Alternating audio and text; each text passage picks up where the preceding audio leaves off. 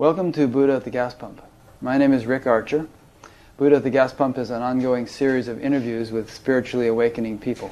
I've done well over 400 of them by now, and if this is new to you and you'd like to watch other ones, go to the past interviews menu on batgap.com, B-A-T-G-A-P, where you'll see all the previous ones archived in various ways. Uh, this show is pretty much occupies most, almost all of my time and my, my wife's time to do it all. And it's made possible by the support of appreciative listeners and viewers. So if you appreciate it and feel like supporting it in any amount, please check out the uh, donation options on batgap.com, including the PayPal button that's on every page of the site. My guest today, I'm glad to say, is the Reverend Cynthia Bourgeault, PhD. she is an Episcopal priest, teacher, writer, and internationally acclaimed retreat leader. She's a student of Father Thomas Keating, whom I have interviewed, and several people I haven't and not familiar with. Maybe she'll mention them during the interview, such as Bruno Barnhart, Beatrice Bruteau. And she also studied the Gurdjieff work for a number of years. Um, she's made her mark exploring wisdom Christianity and the often overlooked lineage of Christian non duality. She is founding director of the Contemplative Society in Victoria, British Columbia, and the Aspen Wisdom School. She now serves as one of the core faculty there, together with Richard Rohr and James Finley uh, of the Center for Action and Contemplation in Albuquerque, New Mexico. When not teaching internationally, she resides in her seaside hermitage on Eagle Island, Maine, which is where she is right now. So welcome, Cynthia. Well, thank you, Rick. I'm glad we've got it up and running. Yeah, Cynthia and I really jumped through some hoops on both ends getting this thing going. We're starting about an hour later than we had intended because there were so many technical difficulties, but I think we've ironed them out, and I hope you'll enjoy this interview. I think you will. So, for starters, I thought maybe it would be good to just have you tell us a little bit about yourself personally. I mean, just, you know, a little bit of a chronology in terms of you know your life as a younger as a young girl and when you first got interested in spirituality and that kind of thing. Well, uh, in the way I was born to it as a self-defense, I was uh, I was born just west of Philadelphia. I grew up in a little town called West Chester, about an hour to the west, and that's the part of the world that has very strong Quaker heritage. Mm-hmm. And uh, my mother, at least, was a very, very devout practicing Christian scientist. Uh, and I was raised in that faith without any uh, ifs, ands, or buts. That was where we marched on Sunday morning. But they sent me, at least for elementary school, to Quaker meeting, where I had my first exposure to silence and where I uh, basically learned, you know, what was formed in me were the basic reference points for the contemplative life in these wonderful, wonderful unprogrammed meetings for silent worship, which were part of my early childhood life. So it was wonderful. It was bucolic out there. We were on the edge of the the horse country that that opens into the Amish country. Good soulful place back in the fifties when I was growing up. So it was a life in nature, a life with a Quaker ambience, uh, a ready accessibility of, of divine presence. And I struggled between really two competing maps of the universe, the one being furnished to me by my, my Christian science uh, Sunday school upbringing, and the other by the kind of natural mysticism and intimate silence that I was knowing in Quaker meeting. So my, my life was a wonderful, wonderful sort of chance to sort of test these out. And uh, I guess what really jump started my whole spiritual growth was when I when I hit high school. Uh, went was sent to a wonderful private high school in Wilmington, Delaware, which was about 15 miles away, and we had compulsory religion classes there. It was it was a non-denominational school, but they thought studying religion was part of every cultural human being. Uh, duty. So we had a marvelous course the year I was uh, I was a junior in high school, on religious thought, taught by a gifted man, again a Quaker, that uh, exposed us to everything from Sartre to Paul Tillich. And it was in that that course that the real spiritual questions of life began to come right to the fore. Sounds and like you were a pretty given, serious young woman. You weren't just sort of like indulging in everything the 60s had to offer. You were like, you know, th- taking life pretty seriously and thoughtfully. Well, I was ahead of the curve then because the 60s hit when I was in grad school. Oh. and so I was in the last drones of that kind of dying 1950s culture, and I felt like an alien for most of my childhood. Mm. Uh, so uh, I had to solve the things on my own. You, you shouldn't get the idea that I was uh, sober faced and studious. I was also uh, sneaking onto the baseball team and, and swimming and riding my bike all over the countryside. And I just sort of was opposed to the kind of culture that, that we grew up in where, where young women were supposed to be objects waiting to be invited to the prom. Mm-hmm. Yeah. Okay, I, I, interrupted you there. Did I uh, did I break your chain of thought, or did you pretty much cover what you wanted to in terms of that phase? No, that's that's fine. Okay, that's good. And then at some point you got married and had a couple of kids, a couple of daughters.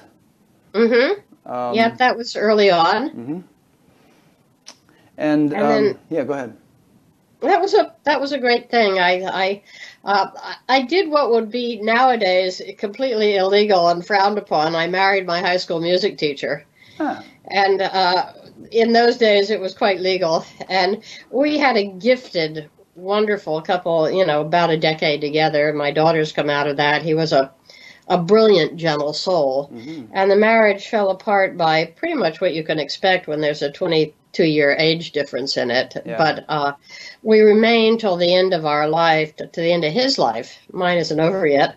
Uh, uh, very good friends, and I had the privilege of being with him just before his death. gifted, brilliant, gentle soul. That's great. And it's nice that you have such fond memories and appreciation. It doesn't always work out that way, you know? Okay, so then you, I don't know if this is skipping anything important, but then you got into the Gurdjieff work for quite a while. Yeah, that was fast forward, uh, you know, a few decades. In the in the process, I had gotten, uh, I'd solved my Quaker Christian Science standoff by uh, discovering Episcopalianism. Mm. And was already ordained at that point and had been serving in parishes and uh, gravitating towards the monastic and mystical ends of it even then. But I got into the Gurdjieff work because I became more and more intrigued and disturbed about why it was that Christianity, a religion who, you know, clearly has one of the most loving and inclusive gurus that's ever walked the face of the planet, at its epicenter, should tend to develop itself in formats that were so rigid and exclusive and uh, non generous. Mm why didn't people walk the talk? And that became more and more of a of a heartbreak to me.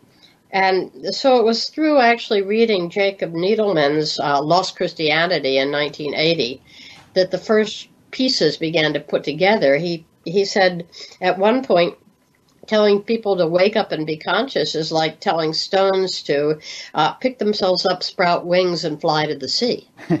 that there's a missing piece, and until you can get that missing piece online, uh, you can't do the teachings of Jesus.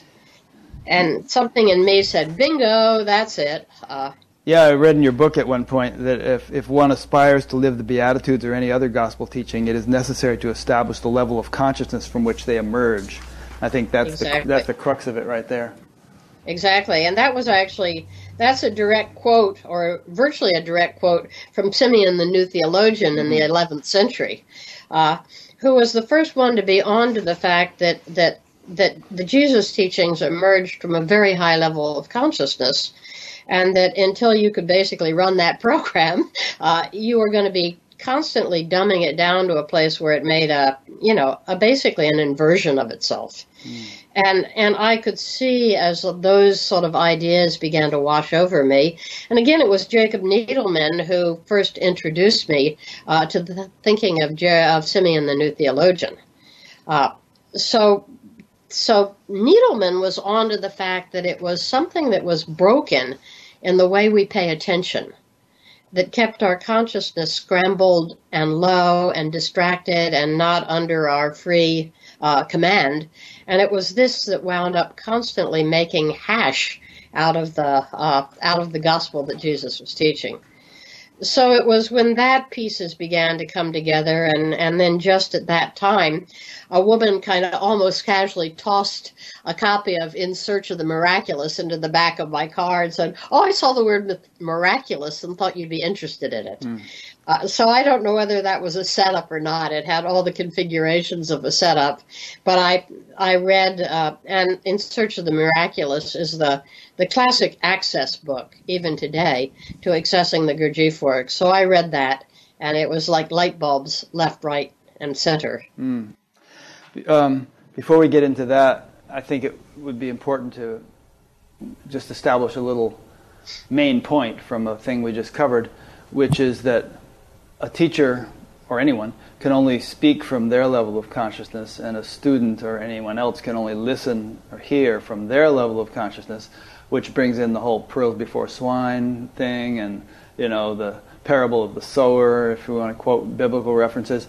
But you know there's there's always going to be a gulf. And then not only is there a gulf in the contemporaneously in the life of that teacher but then as time goes on and the thing gets passed on like a party game from one ear to the other over time it just gets more and more distorted. And i think it's happened in every tradition Exactly, exactly. And that's so right that you've seen that. And, you know, even our understanding of what esoteric means, they, that nowadays people think esoteric means secret information that's withheld from people, mm. which is ridiculous. You know, the esoteric dimension of every faith, which is a very simple, is hidden in plain sight. Yeah. And nobody's hiding anything, but until you reach a certain level of receptivity and nature reaches a certain level of broadcastivity, you can't see it, you can't pick it up. Uh, my students even ask me when they go home, you know, about how am I going to tell this to my friends? How am I going to tell this to my husband? I, I, say, don't even bother because uh, it won't be received. It's a long bridge creating uh, a way that reception can actually happen. Yeah, and sometimes it's better to teach by example if you really want to convey something. Like in my case, after I began meditating, I wasn't really pushing my father into it or anything, but after a few months, he said, "Whatever you're doing, I got to do yeah. it," you know, because you've yeah. changed so much. Yeah. yeah. Yep. Yeah. And that's why the other thing is that that in classic ways, paths made themselves a little bit hard to find. And certainly, the Gurdjieff work did back in my days. It, it took me actually three day, three years of pretty hard seeking to get myself hooked up with a group. Mm-hmm. But one one of the dimensions going on there is that they say that until a student has enough collected will and is able to sort out on their own and discriminate between, you know, a billion different things out there and the thing that really has their name on it mm. that they're not going to be able to appreciate. They're not going to be fit for work anyway. Yeah. so you have to it's it's like a chicken picking its way out of the egg. You have to do that work before you're ready to to be where the teaching is going to put you. And how do you de- develop that discrimination to know which of the and these days there's even a lot more to choose from than there was in the 60s but how do you you know how do you discriminate between all the various things and find the thing that's right for you well, you know, I'd have to pull the Christian rank and say it's a little bit of grace um, that uh, that Gurdjieff had a teaching about A and B influences, and he says most of us are out there in the world surrounded by A influences, which are all sort of competing things, uh, making a play for our attention. And it's not until you can recognize something that's a B influence, which is a high, a qualitatively different taste for you, that you can follow it. And you got to get there yourself. How that happens, uh, a little luck, a little management. I certainly think that meditation is a really good starting point because it, it allows you to, to filter out a lot of the garbage that's obviously just playing at superficial parts of you yeah. and to, to listen from something qualitatively deeper. You mentioned the word grace, and mm-hmm. I think that's, that's critical. Um, you know, there's that old seek and ye shall find. I, I think if you're sincere and if you really want this, whatever you define this to be, um, but if you know there's something and you've got to find out what it is, then the very seeking kind of draws God's attention, if we want to speak in terms of God. And you know, there's a there's a grace that uh, guides you. Um, exactly. Yeah. Ex- yeah. I think actually we have the direction wrong in the journey all along. We we start from the impression that we are here and God's over there, mm-hmm. and that we have to go towards God. Oh, I love the fact we're on video. Yeah. Whereas I and then if you can make enough noise and jump up loud and down loud enough, you'll attract God's attention. But I think rather it is always the opposite that we are flowing out from the divine at any given moment as a particular path, as a kind of instantiation of divinity and form. And that what we, we're always guided and the path is always totally specific to ourselves. What we have to learn is to simply stay in alignment with it. And that's what the learning about the B influences is all about. But it's it's easier to stay in alignment once you get the hang of it than not to stay in alignment with it and try on a billion different paths because they seem interesting. Yeah. I would also suggest that God dwells in our heart of hearts. I once heard someone say, God may be omnipotent, but the one thing he can't do is remove himself from your heart. And so yeah. even the subtlest impulse to reach God or to reach higher truth or anything like that, yeah. God hears it. You know, he, he, yeah, you don't, you don't yeah. have to shout. He's there.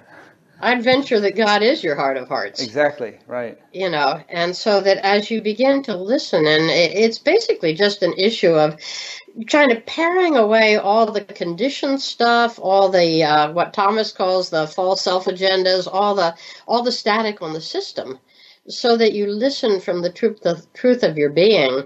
The old Latin word obedience really means ab audire, listen from the depth. Hmm. And as we learn to listen from the depth, then we then we hear and we align, and then the path becomes, uh, if not ever obvious, at least comfortable. Mm-hmm. Good. I could sort of get you to talk more about the Gurdjieff thing at this point, but later in, in your book you talk about witnessing, and Gurdjieff, and th- that brings up the Gurdjieff thing. And um, I'm wondering if we want to postpone discussion of Gurdjieff till that, or would you like to say something about it right now? Um, you're the master of this interview. You have a sense of the general flow. I, yeah. uh, you know, put a quarter in my mouth and I'll respond to any question. But, okay. Well, however it unrolls, but um, all right. Let's talk about the Gurdjieff thing. What the heck? I already mm-hmm. dropped the bait. So, what were you actually doing as a student of Gurdjieff? Well, I guess for me, I was spending most of my time sensing my feet. Uh huh you know, I entered the I entered the group. It took a long run around. As I said, it was three years to get in. I've kind of I I I flunked the first hazing test. You know that that that as many people in the work did at that point getting in. I showed up for an appointment. Oh, there must be a mistake. There's no Lord Pentland here, and because I didn't have the the patience and the foresight to wait, uh, I missed the chance. Missed but the chance I finally, to do what? Who's I Lord, missed the chance. Lord Pentland was my my great missed opportunity. He was the he was the leader of the work in America for many many years. Oh. And uh, I had managed to get to the point through Jacob Needleman of, of having an interview arranged for him. This was back in 1983. Mm-hmm. And the day I showed up at his office, I was told that there was no Lord Pentland there. Uh-huh. And then I, I came back later and there was a different secretary and said, she said there was a Lord Pentland there, but he wouldn't be in until 4 o'clock that afternoon. Could I wait? And I had train tickets back home, so I didn't. I uh, it was the stupidest mistake in my life uh, because, as it turned out, he uh, he died two weeks later, oh. and my my journey towards finding the work was set back another two years. Mm-hmm.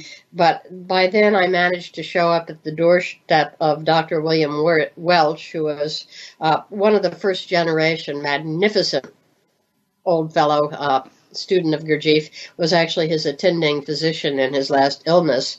And I was admitted, and uh, after due deliberation about who I would work best with, I was packed off to uh, a group in Halifax, Nova Scotia, which was actually closer to me in Maine than Boston.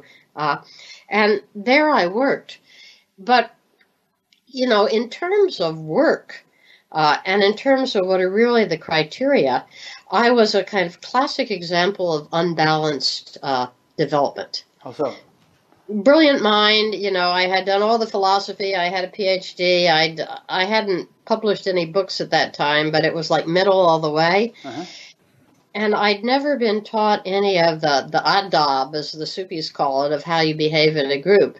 Uh, I was used to being the smartest student, and you put up your hand and you you you got into a debate with the teacher. Mm-hmm. Well, they weren't having that. They they observed that when I spoke in the meetings, which I did about six months too fast anyway, that uh, that I was always taking on the teacher. They said, "You never ask a question. Mm. You talk in paragraphs." And then they took to, to cutting me off and saying, "And where were your feet when you said that?" Ah, I see. And over and over and over, it was this slow kind of allowing me to see that that I was just hog tying myself because my journey, my my vision of everything was being led, it lived entirely in my head. Mm. And so it took a couple of years of really kind of coming pretty close to i wouldn't say it was breaking my spirit. I think the more snowflakes among us would say that i was handled unsensitively. But but dr welch said that you know that one of the one of the responsibilities of an instructor is to absolutely accurately gauge the student's strength hmm. and push them right to the edge because that's where they're going to change uh, but if you push it too hard, you're going to break their spirit, and that will be counted as an eternal sin against you. Mm. Uh, so it was a it's a teaching I've never forgotten when I've wound up in the teaching uh, seat myself. That that you have to, particularly a strong spirited student, you need to go at them. You can't let them get away with you know all their enablings because that's why they're there. They're there to change. But you better not let your stuff get in the way so that you get irritated with them and break them because that's uh, blood on your hands. Yeah. But little by little, they taught me. Little by little, I woke up and I, I finally, a couple of people in the work who were senior leaders with very huge hearts came to my rescue. And they, they stood beside me, and while not letting me off the hook with uh, with my kind of idiotic behavior, they helped me find a way to something else and to recognize something qualitatively different in me. And they, they never gave up on me. Right. And and really to them I owe my they're my spiritual mama and daddy and I uh, I owe them a heart that's boundless. So you you mentioned being aware of your feet a lot, and I, I know what you were alluding to. I think um, I don't have a intimate knowledge with Gurdjieff's teaching, but as I understand it, it involves uh, sort of a, constant re- or intermittent remembrance of the self and, and uh, attentiveness to what you're actually doing. I've heard a criticism of it, which is that it can make your speech and behavior somewhat stunted or, or unnatural because you're dividing your attention between what you're doing and trying to remember the self and the, the criticism I've heard is, and the, the, the elaboration of that is that the self is not something to be lived by a conscious, intentional remembrance throughout the day any more than cleanliness is achieved after your morning shower by remembering the shower. Um, mm-hmm. So, how would you address those criticisms? Well, I would say that, that they're quite right that a certain misinterpretation and even misteaching of the work can wind you up that way. Mm-hmm. The the important thing that that's often gets lost sight of is that Gurdjieff taught three centered awareness. He said that there's a middle, there's the, the intellectual center, mm-hmm. which is actually the slowest of the three centers, but it's counterbalanced by an emotional center, which is not synonymous with the heart. It's sort of the the joint sympathetic resonance of the, uh, the neural system. And then there's a moving center, which is not the gut, but is really intelligence in motion. It's kind of the intelligence that allows you to ski down a hill or know how to put your feet when you're walking downstairs without watching each one of them mm-hmm. faster than the mind. And so the whole remembering your feet was really about uh, bringing your moving center online with its genius, which is sensation, and using attention to call sensation into your being, which brings you into the now. And the idea was that most of us in the West are living a mental reduction of ourselves and the work can be criticized in that way when you try to remember yourself with your with your intellectual center alone. You're never going to get it. Mm-hmm. And you're going to do all those things, those stilted ways of thinking. And I've actually taken on some people in the work to say that divided attention is the wrong word we're not dividing our attention. I think that's a misteaching. We're expanding our attention out of a core center, which is somewhere around the solar plexus, so that it can gradually hold more and more in a unified field. Mm-hmm. But a lot of the early work teaching was having people essentially multitask using their mind. Yeah. And and when people understand that, they've got exactly what your friend is uh, is complaining about. But yeah, that was actually that was actually Maharishi. Yeah. He said that when he first yeah. began teaching yeah. in England in the early '60s, people would come and they'd get up on the microphone and they mm-hmm. would they would say a word and pause and say another word and pause. And he said, "Why are you talking that way?" and they said, "Well, we've, we've, been told to remember the self." And he said, "Well, no, no, no. The self isn't lived by this kind of mental gymnastics. It's much more." Yeah, exactly. Yeah. Exactly, but when you when you can fill up the body and the being with sensation, and the I am reverberates from that deepest core of your heart. It's different. Yeah. But but yeah, that drove me out of the work a lot because it's very very easily turns into this sort of stilted mental gymnastics. Right. And uh, I was I was actually running into that in certain corners of the work in my first way, and it was only my my my work parents uh, who pulled me out of that. And the Gurdjieff movements, if you actually do them, are intended to help you get through that barrier of over mentalizing the work. Mm-hmm. And a lot of the British folks, particularly, uh, didn't have movements right before them. A lot of the British groups uh, articulated themselves without that part in it. Mm-hmm. And if you lose that piece, the, the Gurdjieff work is, in my opinion, defenseless against becoming simply a, a mental black hole. Yeah. Okay. And since we're on this topic, let's just talk a little bit about witnessing for a minute. I think it's treated nicely in your book. A lot of times, witnessing is discussed as something one should try to do in some intentional way. And I always counter that no, it's something you are. In other words, there's a depth of silence that can become your you know your 24/7 reality. And when it does then naturally there's a sense that you are not in the doer you're not engaged in action. Action is going on but you reside in this silence. Would you concur with that or would you actually advocate some sort of practice or intentional witnessing? Well i i think witnessing is really a gamut. Yeah you said that you know yeah and it goes from on the one hand it's it, it goes from just just counting to three before you react mm-hmm. you know towards towards being able i think there's some elementary witnessing that goes on in all psychotherapy as you can uh, detach enough from your life to look at it and see it but where witnessing and i think its companion piece mindfulness tend to get stuck in our culture is it's assumed to be a mental activity. Mm-hmm.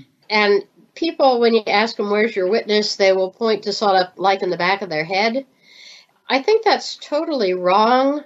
I think that what the what the Eastern mystics of the of the Western Church, the Eastern Orthodox, discovered was that witnessing is what naturally happens when your mind is in your heart. Yeah. In other words, when it's carried lower, and it has nothing to do with I am watching myself have an angry reaction, you know, too slow. But it really becomes progressively imprinted in one as you move beyond using the mental system to try to generate your identity because it just can't. It, it's beyond the capacities of that system. Yeah, here's a line from your book. Incidentally, when I say your book, I'm referring to this one, which I've been reading, The Heart of Centering Prayer. I have it right here in case you need it. Uh, here it is, dueling books. dueling books. you say, regarding witnessing, it does not need to be paid attention to because it itself is the subject of attention. I like that. Yeah. Because if it were something you had to pay attention to, then it's a thing, you know, and things come and go. But we're talking yeah. about the very subject of all attention, which is um, abiding, which is a continuum. It's, it's not an object you can sort of try to keep in your awareness as you attend to other objects. Exactly, Yeah. exactly, and that's uh, that's that's it. It's that overly mentalized understanding, and and that's what you were complaining about, or Maharishi was complaining about the people the people in the Gurdjieff work. They were doing this mental witnessing. I am remembering myself. You can't do it from there. Yeah. It just doesn't work. It's it, the best you can come up on is reflecting on your being, not coinciding with it. Hmm. Did you ever hear that line from one of the Upanishads that says, Two birds sit in the self same tree. One eats of the sweet fruit of the tree, and the other eats not, just sort of watches or observes. It's a, it's a beautiful little poetic description Yeah. of witnessing. It's lovely. Yeah. It's lovely. Jacob Boehme has one very much like it. He says there are two eyes in the soul. He says one is focused on the outer world, and the other one is always holding in God. Mm. You know. Nice. All right, maybe we should get on to centering prayer. Um, Sure. yeah. How did you first stumble upon that? Um, I first heard about it in 1987 when I was out at New Camaldoli uh, Hermitage there, that, that fabled uh, Benedictine monastery perched above the Pacific Ocean. And uh, one of the women who was a sort of long term resident in the community at that point had been reading Thomas Keating's Open Mind, Open Heart.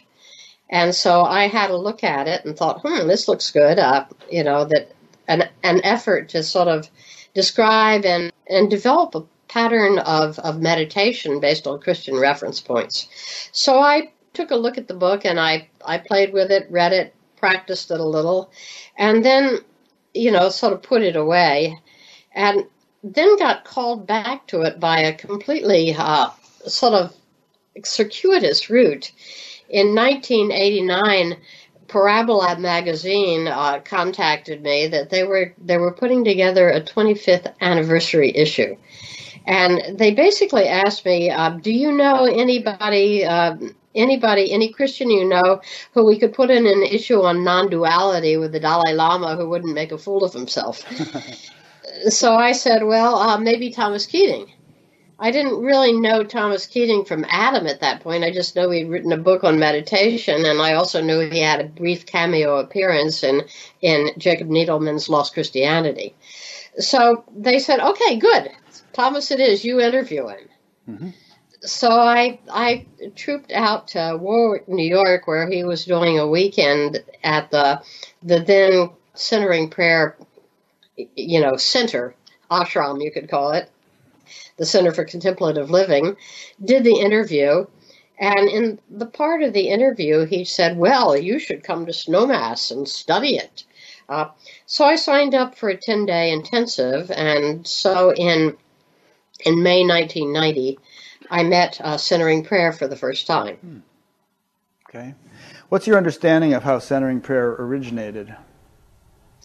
Well, I, you know, the, the same information that everybody else has. That Thomas Keating, who was at that time uh, abbot of Saint uh, Saint Joseph's Monastery, about an hour outside of, of Boston, began to become noticed, increasingly noticed, and increasingly distressed by the fact that Westerners of essentially uh, Catholic background, Christian and usually Catholic Christian, were deserting the faith en masse uh, towards Eastern meditational practices.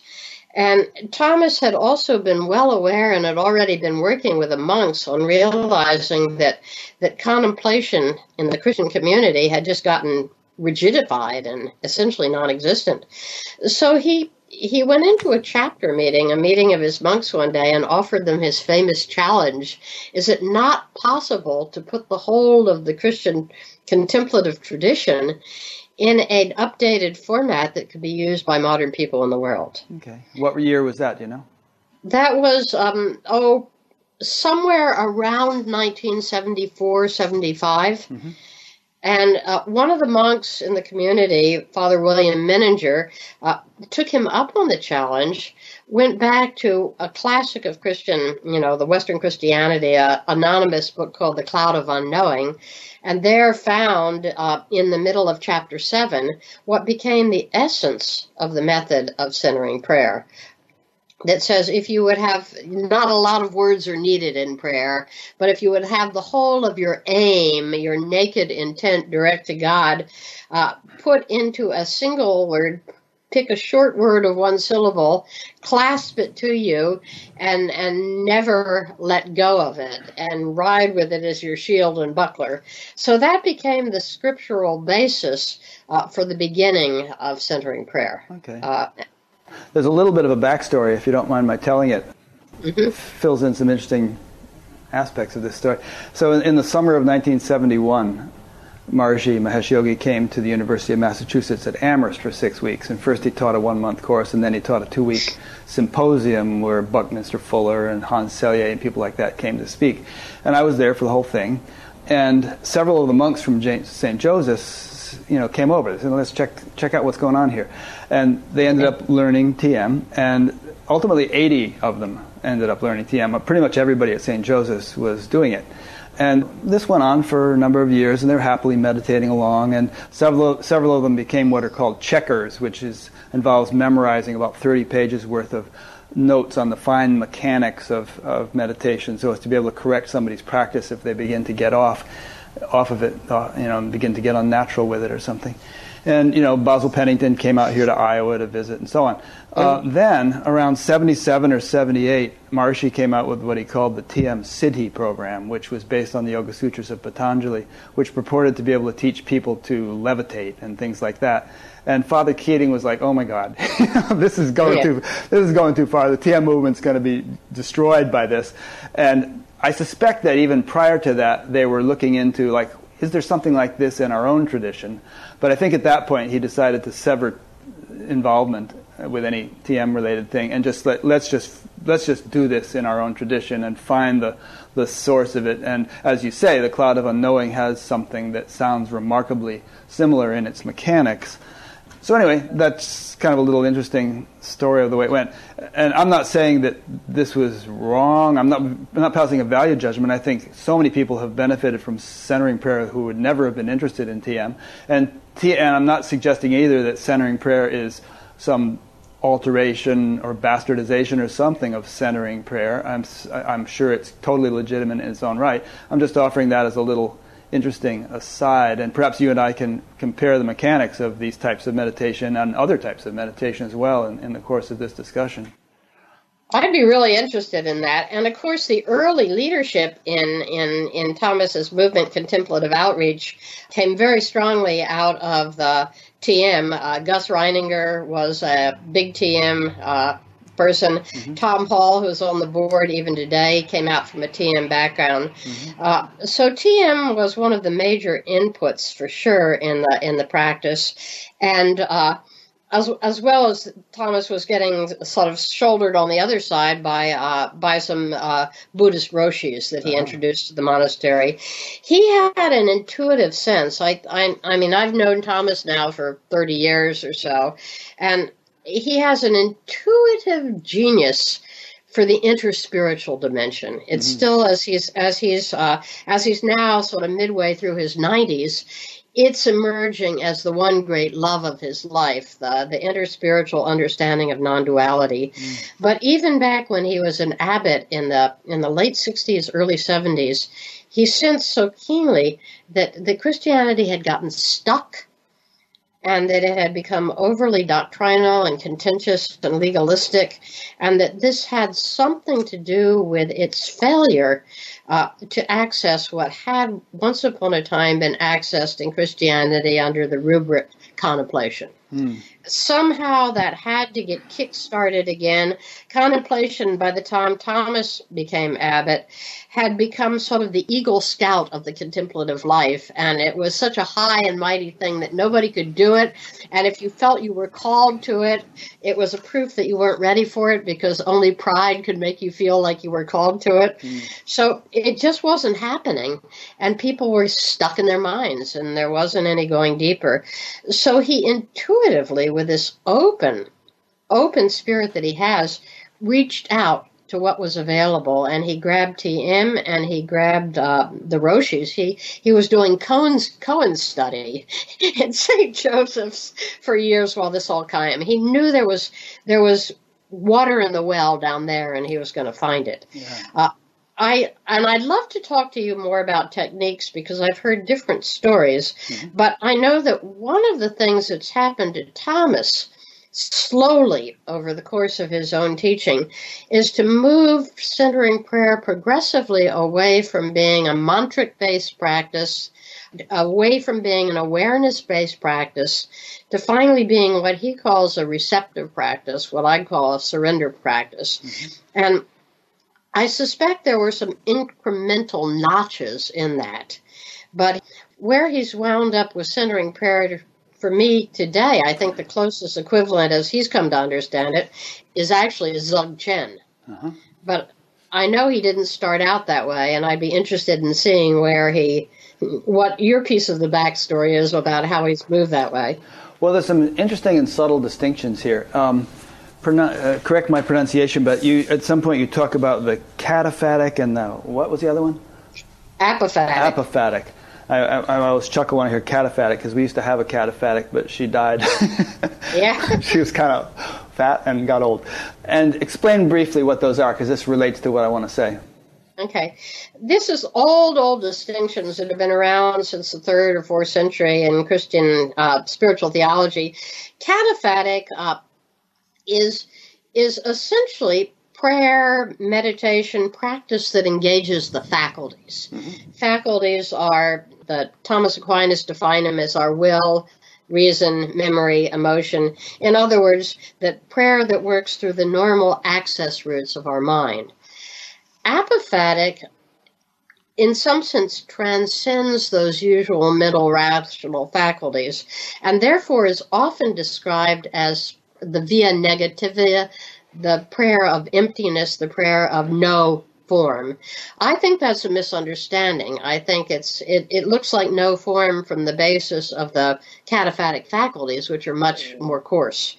But it's it's a prayer that really engages the subtle, higher noetic intellective capacities of consciousness so, in that sense, uh, centering prayer is apophatic prayer, but you have to be careful with them because I think people don't understand the terms. They often think that that apophatic prayer means you're worshiping silence or you're worshiping emptiness. It's not that. You're just switching to a more subtle operating system. Yeah.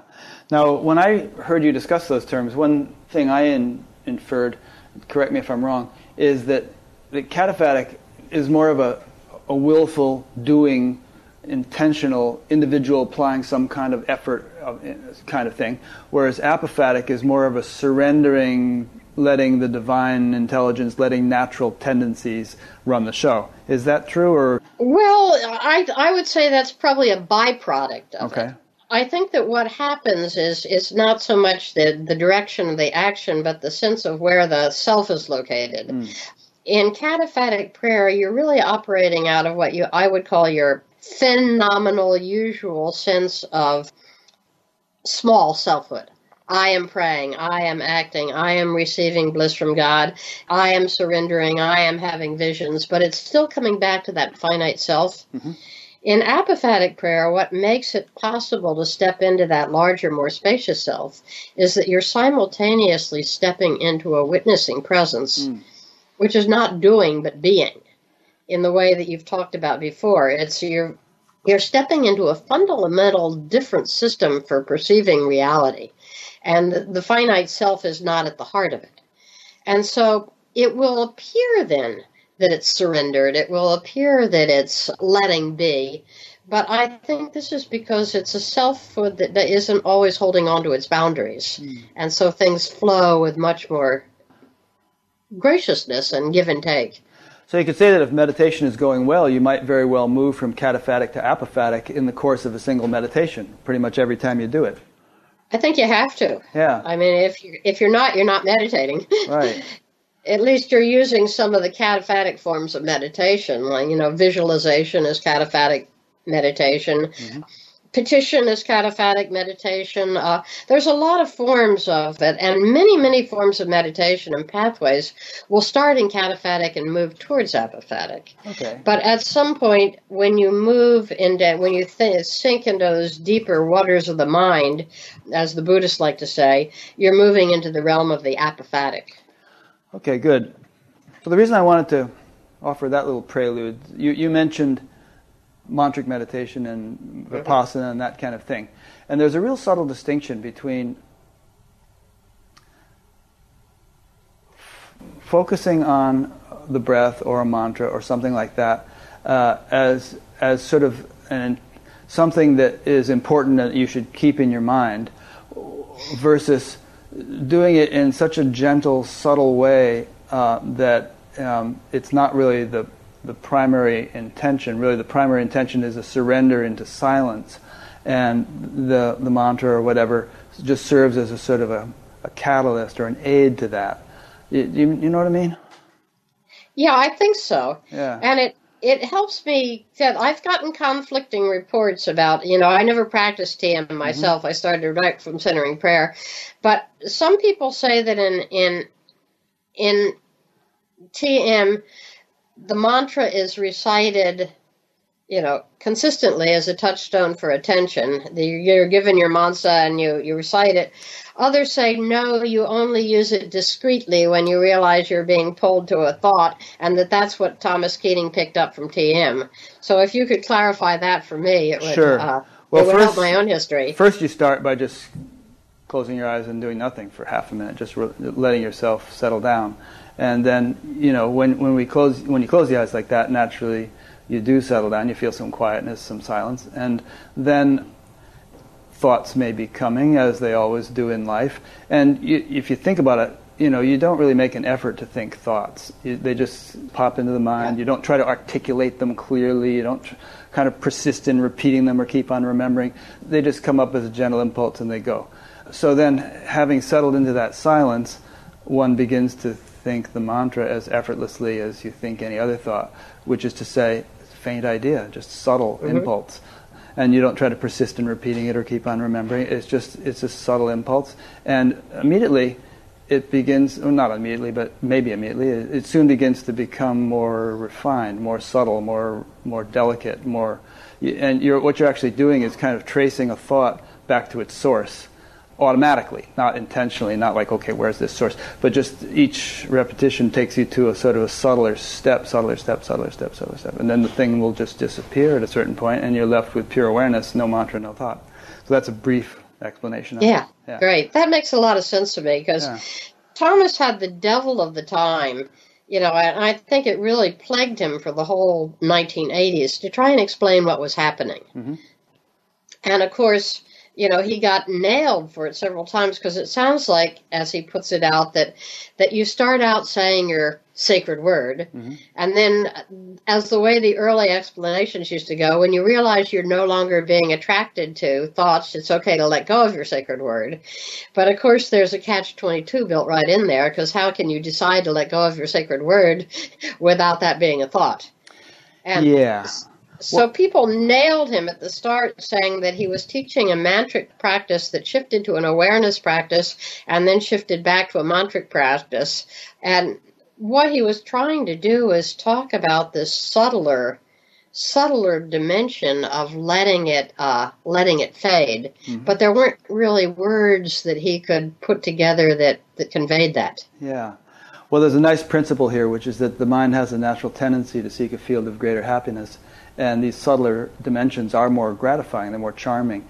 And so, if, if one can successfully begin to move in that direction, then it's just the, the mind is drawn effortlessly toward the greater charm. So, there's, there's no effort involved. Also, well, I remember when I talked to Father Keating that um, he had a brilliant and clear explanation of the outward stroke of meditation as being the sort of natural sort of bubbling up of impressions that had accumulated, and that the, the sort of the deep inward stroke of meditation is conducive to the unwinding of those impressions, and that as they unwind, one begins to have thoughts, and that that's what kind of brings you out. Um, and so there's nothing wrong with having thoughts. It's just as natural as, as anything else. But then once I don't, I don't mean to be talking so much here, people. Um, hopefully, uh, excuse me for going on like this, but you know how it is when you can have a thought and you don't even know you're having it for quite a while. And then maybe after five minutes Yeah. or two minutes or whatever, you realize, hey, Yeah. I, I've been thinking a thought all this time. Yeah. yeah. And so the reason for that is that the, the sort of the thought is intense enough that it totally grips the attention. It totally consumes the attention. There's not even room for a second thought, which is, oh, I'm having a thought. You're just absorbed in that thought. And Yeah. until the impression that's causing the thought has dissipated to the point where the thought itself becomes sort of more diaphanous, and then you realize, oh, I'm off. And, and then that's time for another inward stroke. Yeah, yeah, yeah. I've I've been working with that myself. You know, I was trying to add my own kind of contribution to to sorting out the the confusion around this subtle state from a different point of view. And I I, I started with the idea that centering prayer needs to be grounded theologically in the whole motion of kenosis or letting go mm-hmm. Because people were people were, were you know upset about centering prayer and still are. Thomas takes a lot of cat flack because people say, "Oh, he's just teaching a Christianized TM." And uh, and that he's not teaching anything that Jesus taught. He's not teaching anything that will help you in Christian uh, practice. And so I, I realized it was going to be really important to get a, a, a theological basis under that that was indigenously Christian, and realize that that what centering prayer is really looking at and concentrating on is the act of letting go of a thought you know and Yeah. rather than trying to to describe the thing in terms of subtle attractions of more subtle thoughts or more subtle mm-hmm. states to to put it in terms of when you let go of something when you break that subject object attention you're at least temporarily for a nanosecond tasting an objectless awareness mm-hmm. And that what really stabilizes the field of consciousness in those other states is being able to hold objectless awareness which I see as an incremental learned skill that, that centering prayer teaches.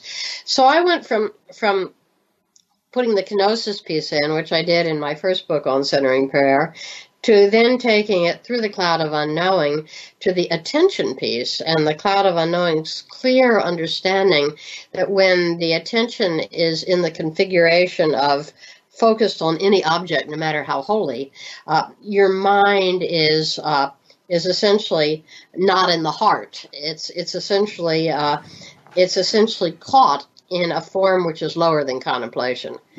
So my two contributions in the direction of this 20-year conundrum have been kenosis and objectless awareness.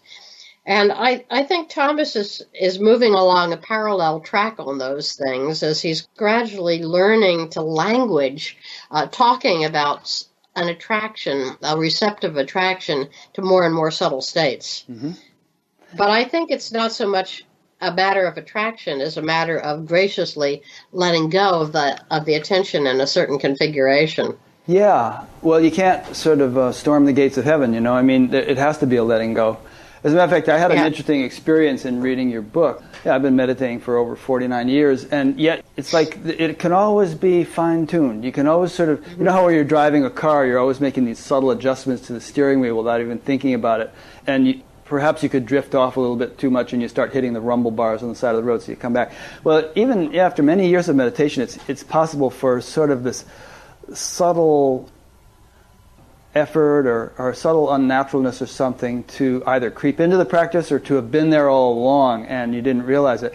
Anyway, when I when I started reading your book, it like shifted me to an even more innocent thing, and this this whole emphasis on just completely letting go and and just resting in God. You you had that nice quote from Father Keating about the the nun who had said she had 10,000 thoughts in her meditation. He said, Yeah. oh, beautiful 10,000 opportunities to return to God. So I don't know, it just had this subtle influence on me, which I really Yeah. appreciated and, and um, actually made my meditation even better. yeah, that's great. You know, I mean, so many of the problems we have with meditation or stiltedness entering anything are really only solved until that level of selfhood can be seen and laughingly looked at. You know, as long as I'm meditating to improve my meditation, to have better periods, you know, any of that kind of stuff is going to wind up just kind of bending you over backwards, and Yeah. and it's like you could be beyond that, but there's no you left anymore. Yeah, I've actually uh, had people say to me that when they finally awoke to a somehow somewhat of an enlightened state, whatever state you want to call it, where God was really in the driver's seat for the first time, and then they meditated. They felt like I've never never done this correctly. Now I'm doing it for the first time in my life, and maybe because yeah. I'm not doing it anymore. This is the way it should be. Yeah, yeah. Well, I would say that I'm still a C plus meditator after all these years, but sometimes I sit down there and you know I'm not meditating anymore. I simply am entering a uh, a state of total connected aliveness yeah. that uh, and I said, where'd this come from? You know, this ought to be the fruit of being a good meditator. yeah. And you know what you were saying a minute ago about, um, how did you phrase it? About sort of maintaining objectless, objectless awareness or something? Yeah. I really think, and I like your comments on this, that ultimately it's not something that there should be any, that, that there would need to be any sort of intentionality to maintain. It should become as, yeah. as automatic as breathing. Um, mm-hmm. like a great athlete who doesn't think, okay, now this is how I'm supposed to move my tennis racket, you know, but they just yeah. do It's so ingrained that it just is spontaneous. Exactly. Yeah. Exactly. It's it, it's carried. The other systems take over, and it met, gets into the moving center and it gets into the emotional center, and you you settle down and you do, uh, you do it. Yeah. Uh, that that I one of the wonderful things that happened to me when I was working with the book is I I got to. Uh, spent some time with a uh, with a with a neuro meditation guy at, at Scripps College who's uh, a student of Thomas Keating's. Mm-hmm. And uh, we were able to look at pictures of, of people meditating, of people doing centering prayer, of advanced Tibetan practitioners doing Dzogchen. And, and we, we saw that in the, uh, the advanced meditators of the, uh, you know, in both, both of those paths, that what you see neurologically is this drop, this drop into some, you know, that, that is simultaneously an activation of, of the hippocampus, deep memory. But there's this very clear, there's no efforting, there's no will, there's no tuning up parietal lobes or anything. It's like, you know, mm-hmm. you fall into the all. Mm.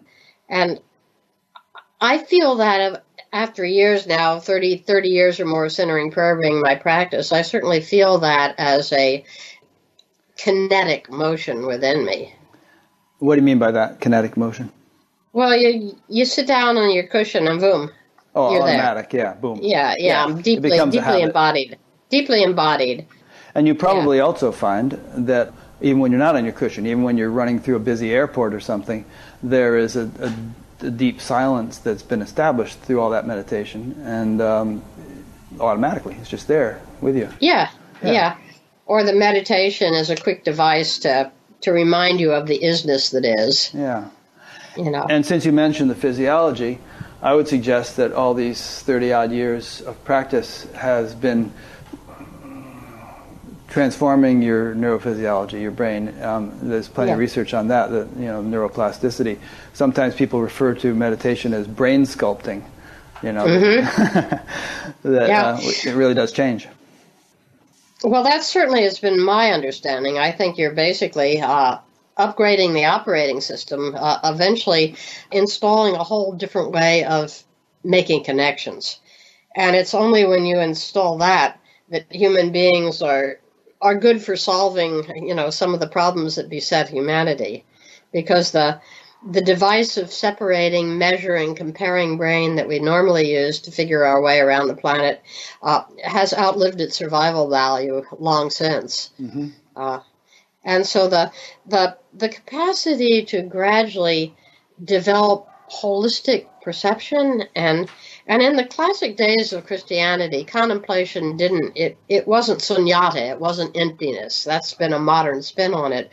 It was, I quote, knowledge impregnated with love. It was a kind of luminous knowing, uh, a knowing from, if you want to, if you want to translate impregnated with love into more modern kind of quantum physics language, it's knowledge within the felt sense of the relational whole that you're a part of.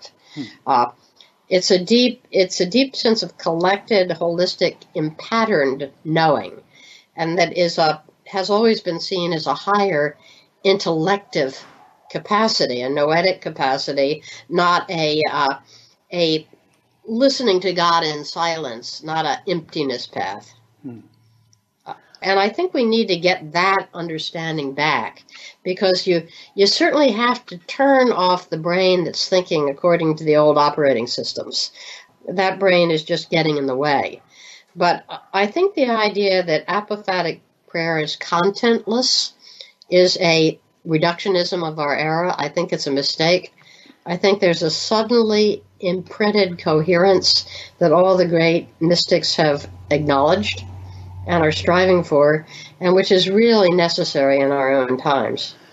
Yeah, if I understand you correctly, I think what you're saying is that when we enter into deep states, it's not just emptiness or nothingness, but we sort of dive into the home of all knowledge. Exactly. I mean, it's even said that the whole the Vedas, and I, think this may be true of mm-hmm. the Ju- Jewish uh, tradition too, but that they were not written or anything; they were cognized. That they actually exist in some kind of deep, deep, fundamental level of creation, and that uh, those who were able to do so were actually discovered them there and then just spoke them out. Uh, but yeah, yeah, yeah that all makes sense to me. I mean, you you enter into a foundational causal ground through which the patterns are continuously replicating your, themselves. Yeah. And it's not a matter of content. You can't come out of that with any sort of thing you know that you didn't know before.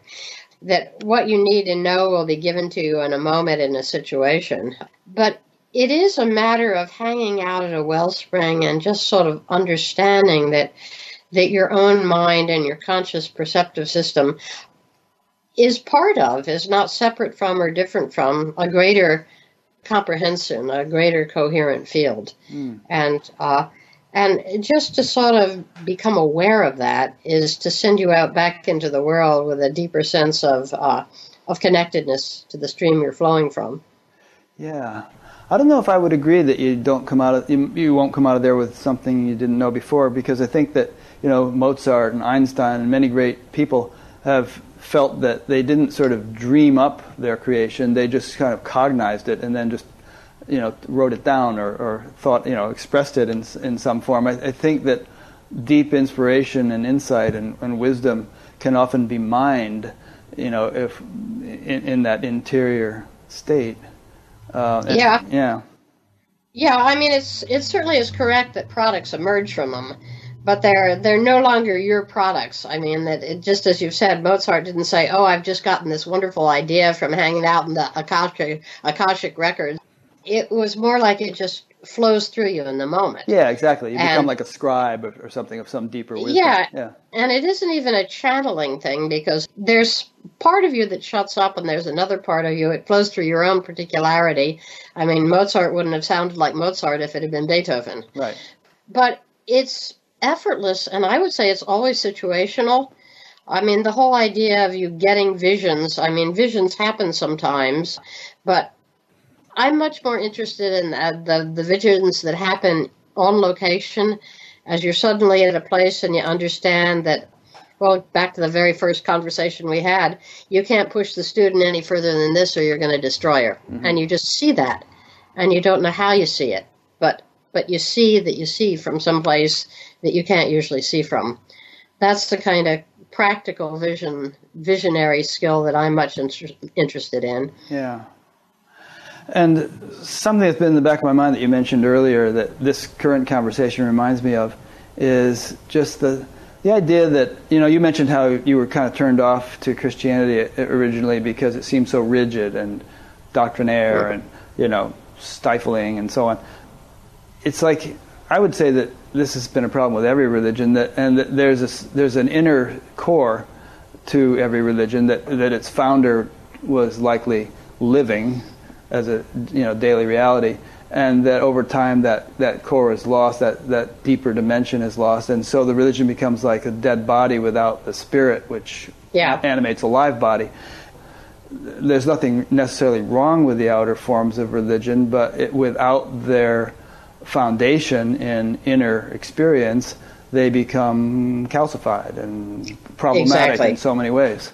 Exactly, and, and and I think Thomas Keating very very correctly intuited that that meditation or con- contemplation was the sap, was the flowing fluid that would would uh, would restore the body of Christianity out of its calcification and back to life. And I think he's hundred percent correct in that. Yeah. Uh, and uh, and that the practice really just opens up uh, capacities to comprehend the gospel, which is a non-dual teaching, in a non-dual way. And without it, you don't have a prayer. So his his sense that that somehow we had made this so high and so mighty that nobody was doing it was just absolutely locking Christianity at its lowest level of expression. Mm. And every religious tradition will have a lowest low level of expression. It's always going to happen. But when you have only your lowest level of expression, you don't have a living religion anymore. Yeah. You know how it is that when people kind of get onto a spiritual practice and really begin to make some progress, they begin to realize not only the truth of their own religion, if they have one, uh, they, they begin, it begins to make sense to them for the first time, but they begin to look at other religions and say, oh yeah, they were saying the same thing, just in a, a slightly different way, in a different culture and so on. Exactly. Uh, yeah. Exactly. And until that happens, you know, I think that really you have to break through to the place where you see that every religious path, all the great sacred traditions are are absolutely precious and, and necessary and irreplaceable, like colors in the rainbow. Uh, if you lost one of them, the the the ability to understand what's in the invisible light spectrum of God would be diminished. And I've also found for a lot of people that they will leave Christianity, for example, just because it's still for many of us our religion of upbringing, leave with a lot of wounds, go to another path, embrace it, and become very, very adept at that path. Mm-hmm. But you find that until they can come back and heal the wounds that they've had in their religion of origin, it's going to limit their progress on the path they've they've chosen they always hit a stuck place that's not going to be resolved within that path. It's going to be resolved by going back to where the issue was in their uh, in their Christianity, working through that so they're genuinely forgiving of the hurt that happens, and then they're liberated. They can be a Buddhist or a Sufi again, but the rigidity always enters at the same level. Yeah, yeah, they can be a Hindu. yeah, yeah, exactly, and and, and where, where the Jew is still aching, there will be something off in the perfect Hindu expression. Yeah. You know, it occurred to me as you were speaking that um, just as Father Keating and his associates uh, discovered centering prayer in their own tradition as a very effective technique for unfolding the, the experiential dimension that the religion's words had been referring to, there may mm-hmm. be some such thing in every religion if it could be found. I mean, Islam and and uh, well Hinduism has a lot of them pretty active already, and so does Buddhism. But uh, Judaism and th- th- you know every religion must have these sort of hidden keys if they can only be exhumed and and properly understood. Yeah, exactly. And along with the Gurdjieff work, that another of the very great gifts that came to me in my in my practice of Christianity uh, has been time spent seriously working with uh, with some uh, Sufis, mm-hmm. Uh, mostly in British Columbia. Uh, but to have the to have the touch of that whole wonderful Sufi presence which which I think took the transmission of the living heart of Christ and kept it alive in in almost more pure form than any other place without ever acknowledging it as Christ or any of that. Uh, it just it was able to open for me and really engage the emotional center in a way that had never happened before. So again, I've I've seen many times how the the great traditions bootstrap each other and realize that they have to pull each other up because we're all you know we're all needed. Either we're all needed or none of us are needed. We sink or swim together. Yeah. And you know what i often do is when i think along these lines is i think of the fact that you know according to nasa with the kepler telescope and so on there, there are probably as many earth-like planets in the universe as there are grains of sand in the earth that it's rather small to just think of the religions that we know about. I mean, I think that there are probably trillions of religions throughout the yeah. universe, all of them referring basically to the same thing, whether they know it or not, and yeah. you know, all of them potentially viable paths to that, you know, inner reality. Yeah, I think so. That keeps you humble as you gaze at the stars. It does. That's uh, yeah. my screensaver on my computer is always pictures of galaxies. Keeps things in perspective. yeah. I'm going to take a little interlude here and ask a few questions that people have sent in, and then I have plenty more I want to talk okay. about. And and from your side, if anything comes to mind, just as I'm doing as we speak, if mm-hmm. anything comes to mind that I'm not thinking of to ask, you just pop it out. You know, we'll get into okay, it. Okay, sure. So here's a few questions. Um, so we were just talking about Hinduism and stuff. Uh, a fellow named David Laws from Hampshire, England, wants to know, what do you make of the evidence for reincarnation and cases of people seeming to remember people in this life from past lives? Well, you know, I would have to say it's never been useful to my own work. Mm-hmm. And I know that, that some of the early Christians uh, seem to, Origen in particular, seem to be very attracted to this. One of the reasons it hasn't been useful to me is because I think that in the West we tend to get it in dumbed down versions but the I that continues to be born, the I that remembers something, the I that always seems to me like a more finite I. It's like I just keep having serial lives. My sense is that we get this one shot in this form, hmm. and that the continuation, which is clear, goes on in other forms and other dimensions. Mm-hmm. And that the idea of reincarnation is probably a necessary bookend to karma but that if you you can cut through the whole thing and and I'm not going to say that the that the teachings about coming back and finding the Tulku Karmapa are not true.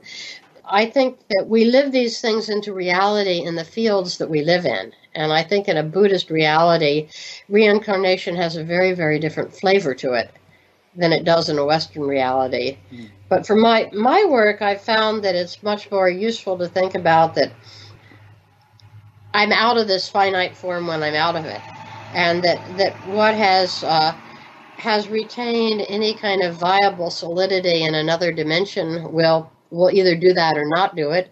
If it doesn't, I'm dissolved back into primitive elements again. If something sustains, it sustains. But I don't think there's any need for continuance. Uh, certainly not my continuance. I, I realized one day walking up a path that sort of popped into my head, oh, I could disappear and God and the cosmos would still be fine. Mm-hmm. I thought, what a what a relief. so, so, so I would say I basically pass on that question. I, I'm I, I'm certainly in no basis to to to judge whether I, in any august way, deem it true or false. It just hasn't been one of the the principles I find useful to work with. Okay, sure, fair enough. I would add that whatever the reality of the universe may be, it's not dependent upon us for its existence. And you know, there isn't like Buddhist reality and Hindu reality, and you know, yeah. any any more than there's Buddhist gravity and Hindu gravity. Um, yeah. The universe probably works the way it works. If there's reincarnation, there is. If there isn't, there isn't. I, am not yeah, sure we get to choose. Yeah, well, I think we we call into being as societies, you know, Sheldrake called them morphogenetic fields, mm-hmm. but when you have a group of people uh, really poised around and feeding energy into and drawing meaning from a practice, it does live it into existence a little bit. Mm. At least I it mean, makes it more real for them or more vivid in their awareness. Yeah, and I don't think this is entirely just subjectivity. I mean, there's a there's a Eucharistic reality that, uh, you know, for the for the believing Christians in a sphere, uh, Christ does literally become, um, you know, uh, present in the body and the bread. And when you're in a sphere where nobody thinks that way and they think it's crazy or totemistic, um, you know, it doesn't come through with that kind of clout. Mm. So I I think that there is a feedback loop between call it funky Heisenberg but that where the perceiver is coming from is part of the dimension of the field Explain that last sentence. Well, that, that the deep beliefs that we create, even if they are totally false and dangerous, become part of lived reality. To take it to a perhaps political and dangerous extreme now, we've seen such a rise in this country of racism and bigotry uh, just in the past few months because the thing is out there. It's become what Valentin Tomberg called an egregore. It, it begins to have psychic critical mass and then it easily downloads as forms in people's minds and the more they're into it the more they live it into existence so so i think there's a need to be responsible and responsive to the thought form climates in which you live mm.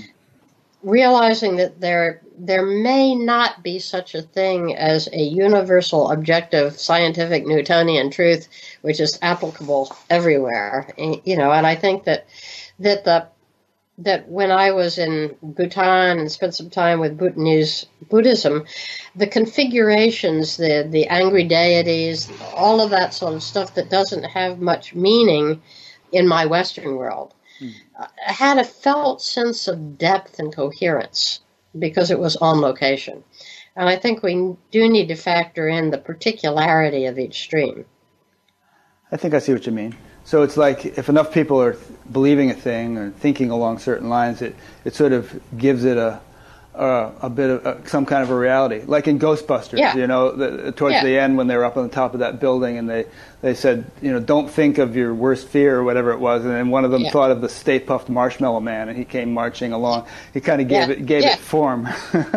yeah, we can. We got to be careful about our thought forms and what we call into existence and what we work with because we can, whether or not something is true, it can be real. Good you point. know but I would also say that the well, it's real to a point. I mean, it's it's rel- yeah. relatively real. It's a, it's a sort of a manifestation or a fabrication of collective consciousness. But I would I would posit that there are deeper truths that are beyond the whims of human understanding and and belief and attention. That sort of you know more. There, there's an old saying: "That which is closest to truth lasts longest." So, yeah. and I'm sure there's something in Plato or, or whatever about this, but that, that when you really get down to the bedrock of reality, there, there are certain fundamental laws of nature that are immutable uh, and that are not subservient to our understanding or whims. Yeah, but our fascism and hostility uh, could wind up blowing up the planet. of course, and, yeah. Uh, you know, so that there is certain there is a certain uh, importance in being careful with the sort of transient realities we create. Yeah, absolutely. I, I totally agree. I don't think yeah. the two points we're yeah. making are, are contradictory. Yeah, are different. Yeah, no. I don't either.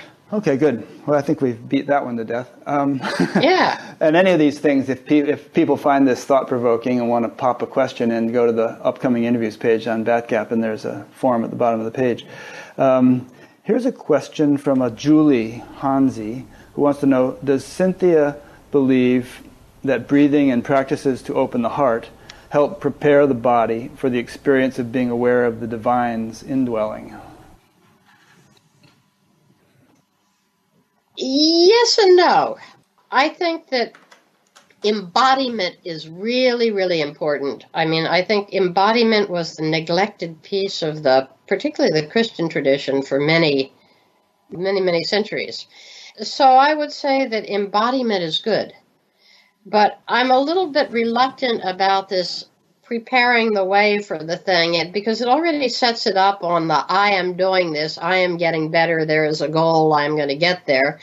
And the point is that the divine intimacy can come screeching in out of anywhere, and all of a sudden you're, you know, you're coffee logged, you're sleep deprived, you're in the middle of a of a freeway in a traffic jam, you're late for your appointment, and boom, all of a sudden, for some reason you have no idea where it came from. You're in the heart of the divine intimacy.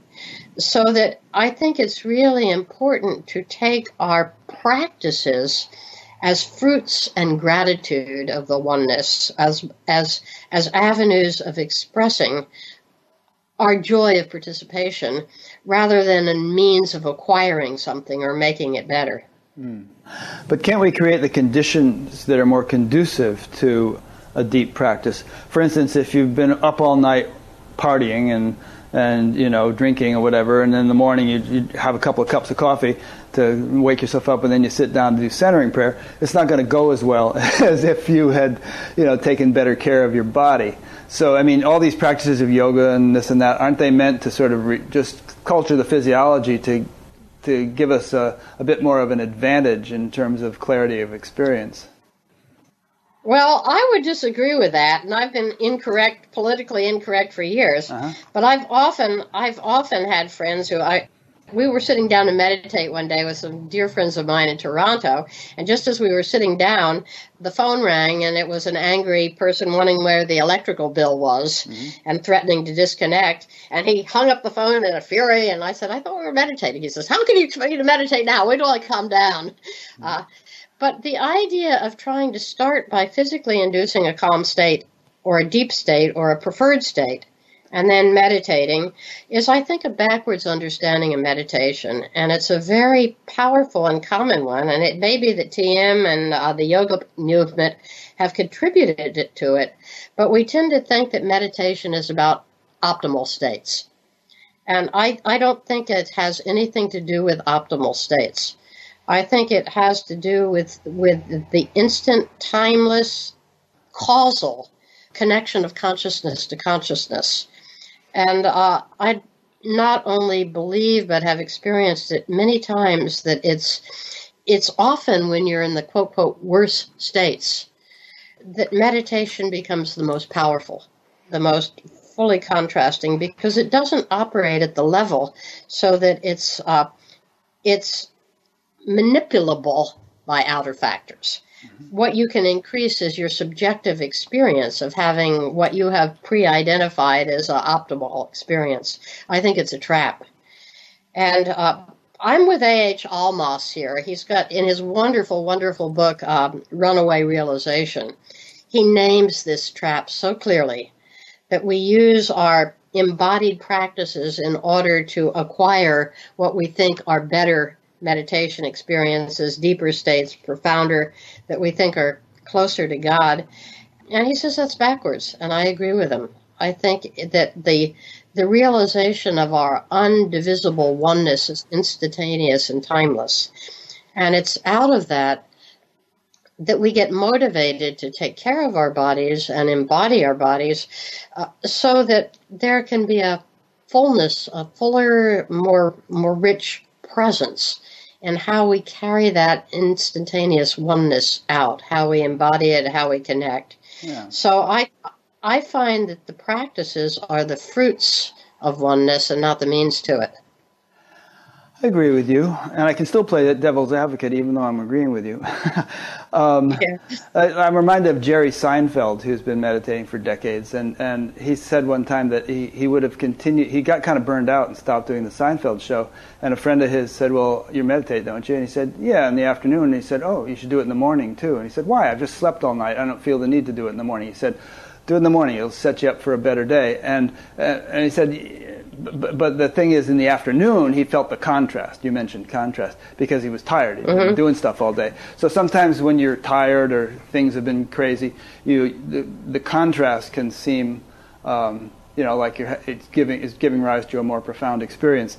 Um, and I'll also acknowledge that having a, any kind of experience is really not the purpose of meditation. Like Father Keating says, you'll you'll understand the you'll know the benefits of it from how it goes in activity, right? Mm-hmm. Yeah, it's the fruits in life. Yeah, exactly. But you do devote a whole chapter in your book to um, neurophysiology, and um, and we've talked about how this is a long-term process of restructuring the functioning of the neurophysiology. So I would say, in response to Julie's question, that anything, even like diet and exercise and anything else, which is conducive to a healthier body, healthier physiology, will be conducive to the improvement of everything, whether meditation or your health or yeah. your, your relationships or anything else. This is the instrument through which we do everything. Exactly. Yeah. So try to be sane, try to be respectful, and try to be grateful of it. But don't be afraid because because meditation isn't delicate, and these these these subtle states, although they're subtle, are not delicate. Yeah. And they're they're strong. They're lions. Well, I definitely have seen meditators, including long-term meditators, get really weird, model, mollycoddling themselves, and just getting yeah. really fussy about you know everything, what what they eat, how they dress, uh, and I don't know, just getting off balance. So I mean, yeah. anything it's, can be taken to extremes. Exactly. When fear enters in, it's a distortion. Mm-hmm. And the fear that if I don't meditate, if I don't eat right, if I don't, you know, if I, then I will have less. Whatever pushes you into a scarcity mentality is going to be going in the, is going to introduce one of those subtle distortions, I think. Yeah. And that sometimes I just blow it out for the fun of it, just because I think life is a forgiving partner and an exuberant partner. And that that our practice really needs to be allowing us to live life more exuberantly, not with more and more guarded measuredness. Yeah. Yeah. So certainly meditate, but uh, then plunge into activity. Don't be afraid of it. Um, yeah. You know, enjoy yeah. life to the fullest. 200%. Exactly. A question came in from a Susan in New York who says, Who, what is Jesus? Just now, Cynthia mentioned the living heart of Christ. Could you ask her to explain what that means to her? Yeah, well, there's a simple little question.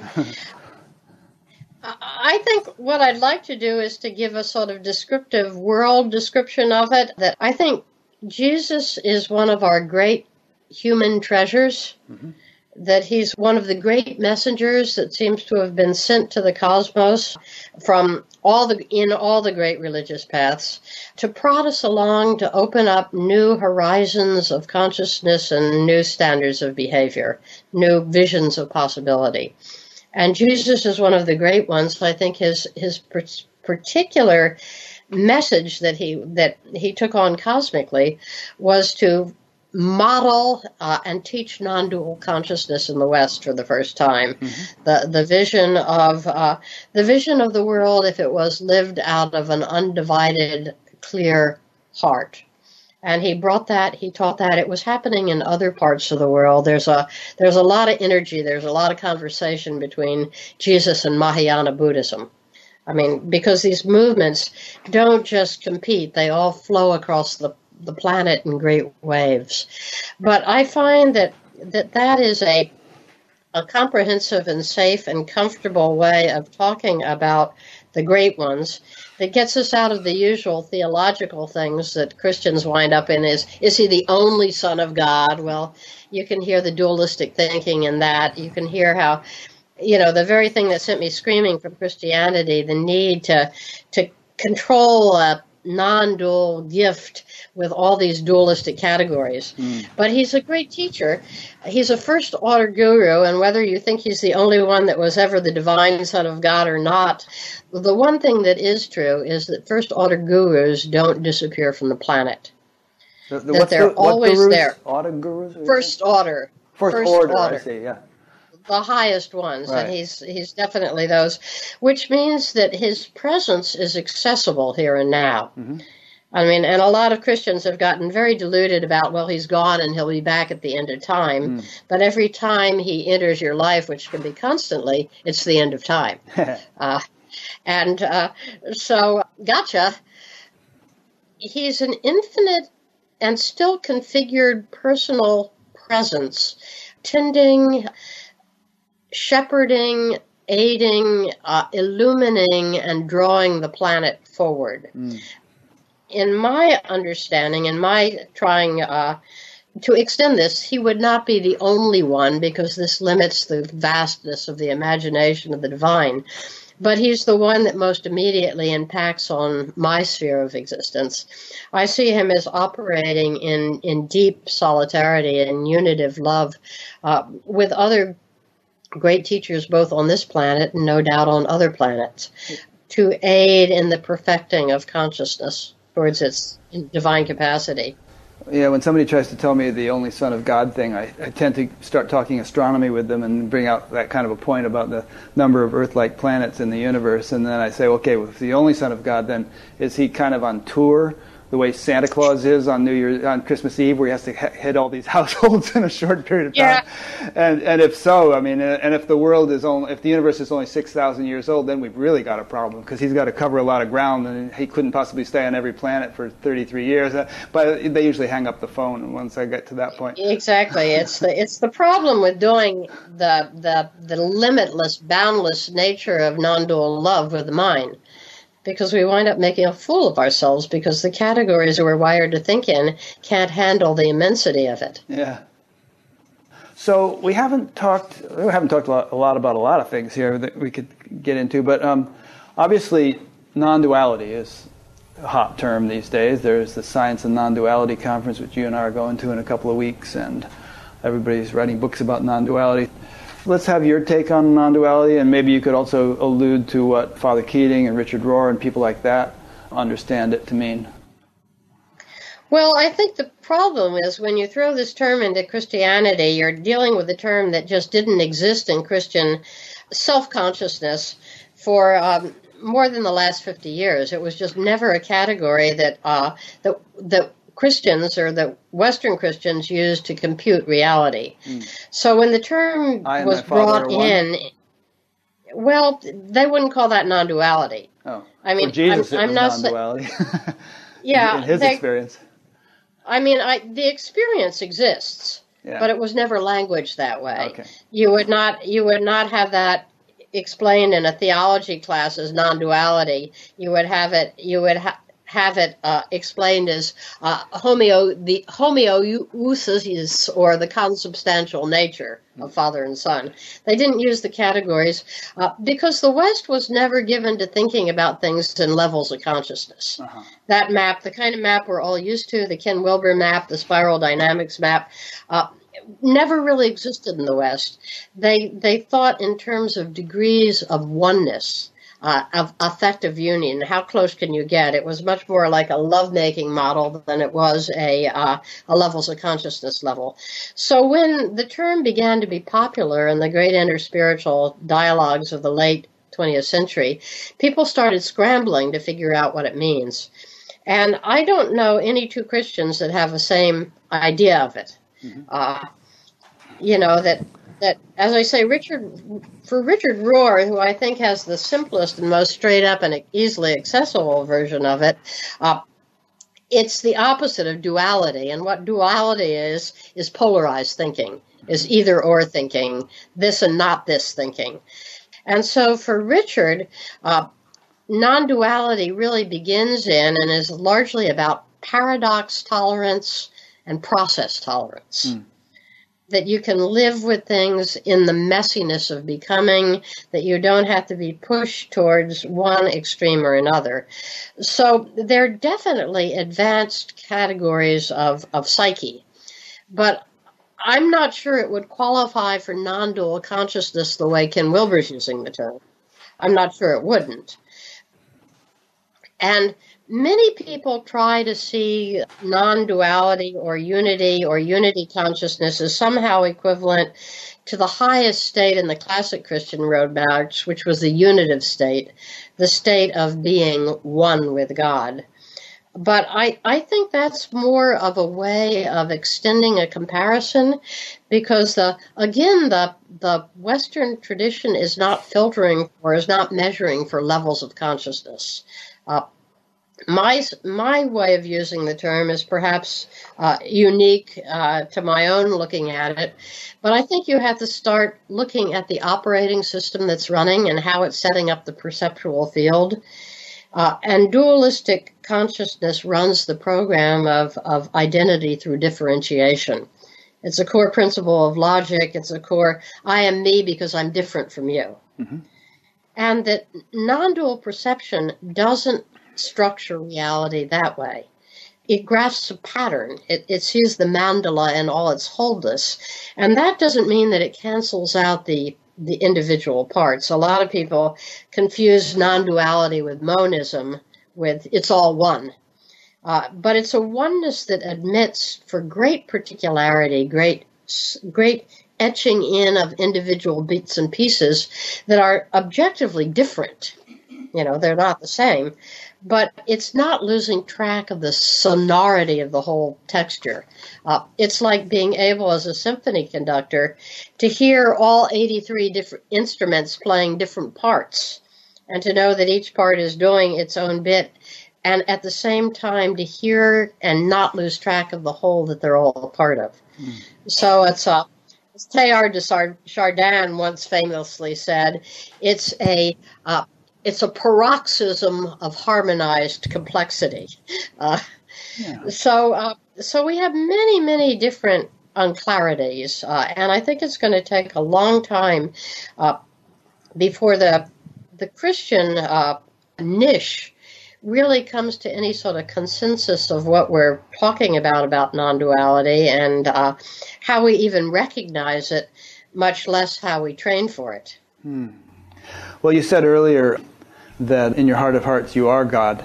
And if we understand God to be omnipresent, and I think that there's actually evidence for that if we want to look at it, that anything we look at closely, we see that amazing intelligence functioning, then if God is omnipresent, then can there be anything other than God? And if there is anything other than God, then he can't be omnipresent. There's, there's something that's separate and discrete from, from that ocean of intelligence. And if that's the, the way things are, things are, that's the way it is, then that allows for all the diversity and complexity and so on that you were just mentioning, while at the same time containing all that diversity within a unified wholeness.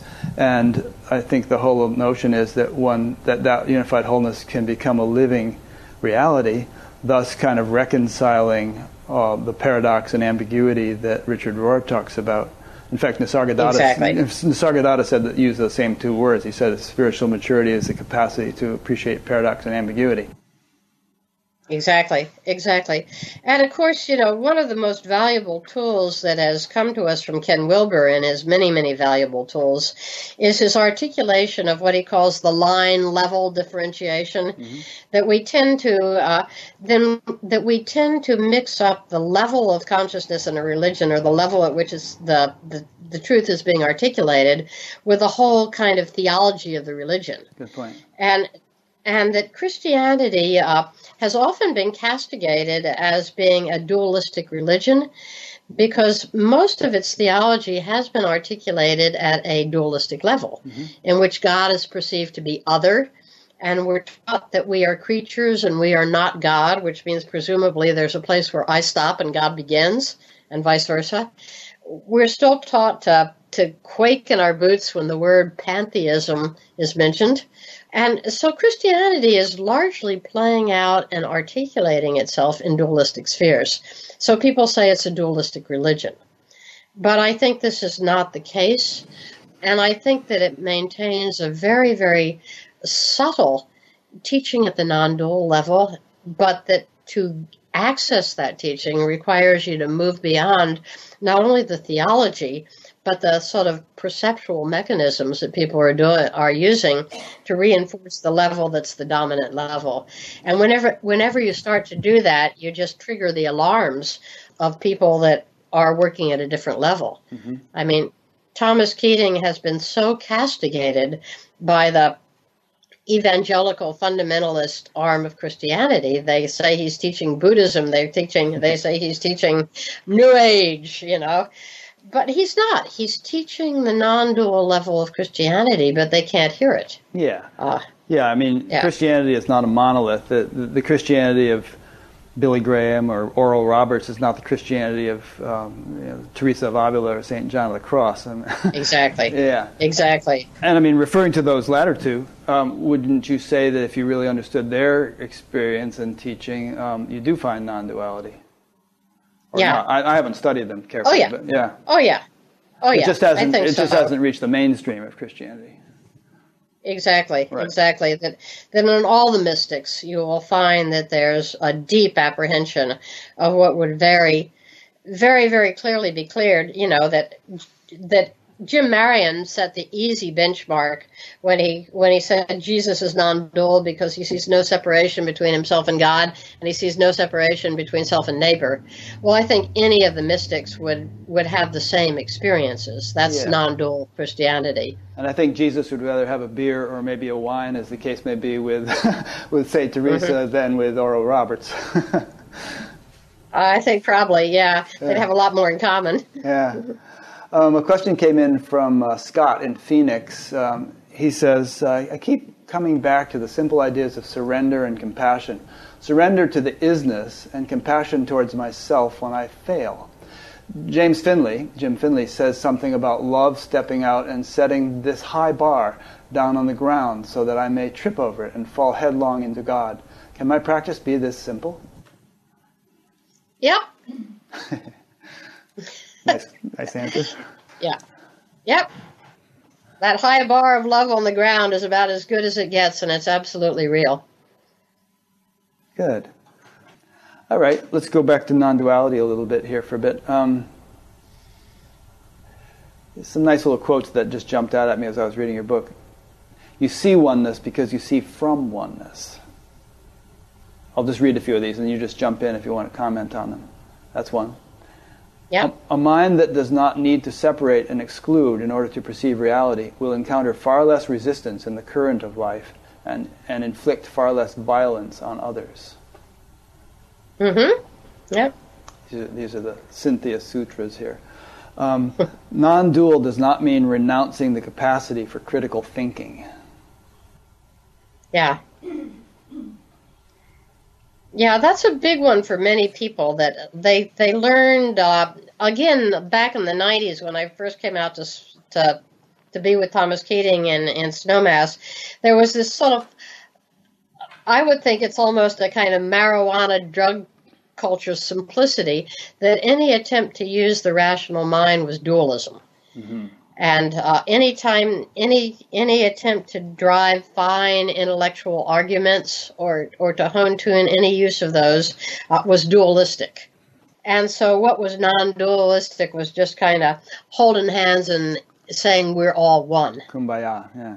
Yeah, kumbaya kind of, but but it's still we don't realize that many of the the finest Christian thinkers, and some of those ones that you named that you said I don't know who they are, Beatrice mm-hmm. Bruteau and Barn, Bruno Barnhart, yeah. beautiful 20th century 20th century examples of non dual thinkers mm-hmm. uh, with very, very finely tuned critical minds. We just need to realize that non dualism is not an excuse for intellectual laziness. Yeah. Same is true in the Eastern traditions. I mean, Shankara had a brilliant intellect and wrote these deep, penetrating commentaries with big, long sentences of that you had to very be really clear to follow the logic and so on. He was, exactly. the, he was the founder of Vedanta. And I mean, Avana, how does he pronounce his name? Avinavagupta, who is one of the, the founder of Kashmir Shaivism, same thing, brilliant intellect. So there's just no, no conflict. And living non-duality does not necessarily mean dumbing it down uh, on the understanding level, intellectual level. Exactly, exactly. My my metaphor, I use this many times, but it's still such a good metaphor that I, I keep coming back to it. It's an image, actually.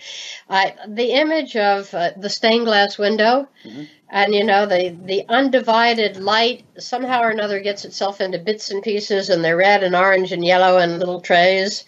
And the stained glass window maker assembles them into a beautiful, beautiful window like the rose window at, at Snowmass Monastery, using his craft to do so, her craft, and creates this beautiful artifact with all these little bits and pieces of color.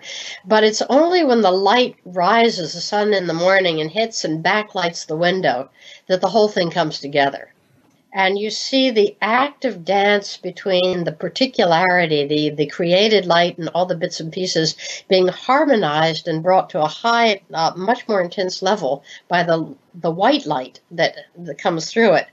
And I think it's a perfect image to me of how the non dual and the dual, the infinite and the finite, work together to mutually enhance each other's capacities and domains. So that the non dualism doesn't mean oh we're not going to deal with the color tray we're not going to deal with the fine glass artist we're not going to make pictures. We're just going to sit out here and bask in the uncreated light. You have to get in there and and struggle and create and take on the conditions of this life. And the conditions of this planet, uh, jagged edged as they may be, because something is being woven through them that is not simply a return to an original purity, but is a pulling along of finitude into some sort of transformed or alchemized infinitude. Mm-hmm. So the the non dual vocation, I think, to me, is really about learning to jump into life and allow the light to flow through it as a harmonizing oneness in whatever particularity you find yourself in. Yeah. And if I could uh, translate that into real simple terms, maybe, um, non duality, if it's truly a living experience, is, is not going to sort of reduce life to being simplistic, it can be and can and needs to be lived in the midst of all the complexity of modern day life, and will only um, help to enhance life and help us deal with its problems, much as nourishing the root of uh, a tree is going to enable the whole tree to flourish. Exactly. We, yeah. We, is that sort of along the lines of what you were saying there? Very much so, and yeah. I think so many of the models that we've we've used in the past. I don't know whether this is true in the East, but certainly in the West, have sort of been agrarian models of contemplation and non-duality. You get up on a beautiful mountain in a beautiful mountain valley, and you ponder the vast starriness of God, and you feel the expansiveness of your soul. Uh, all real good, but it doesn't speak much when you're actually in the conditions of the slums, when you're in when you're in, you know, a lot of a lot of uh, non-dual spiritual culture is anti-technology. Mm. It's anti-present, uh, and I think it's one of the reasons why it's not attracting young people, at least in Christianity, the way it is, because if this if this higher, as we're calling it, higher consciousness is going to be worth its moxie at all. Uh, it's got to be able to get in there and actually count for something in the ordinary you know currents of life.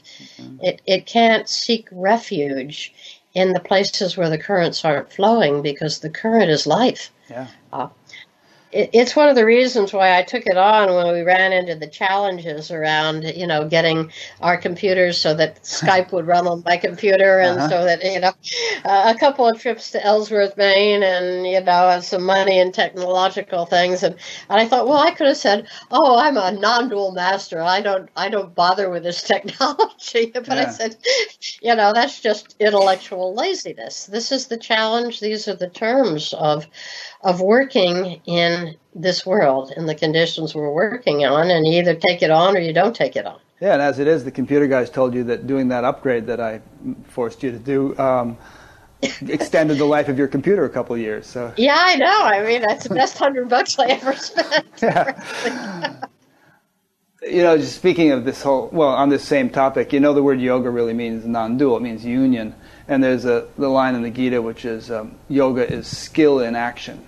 So it doesn't mm-hmm. mean yoga is sitting on a mountaintop staring at the clouds. It means, you know, whatever you have to do, you'll do it more skillfully if you're established in non duality. Truly established. Exactly. Yeah. Exactly. Here comes a question from uh, Cynthia in Oregon. Uh, she asks, and this is a little bit long, but it's a good one.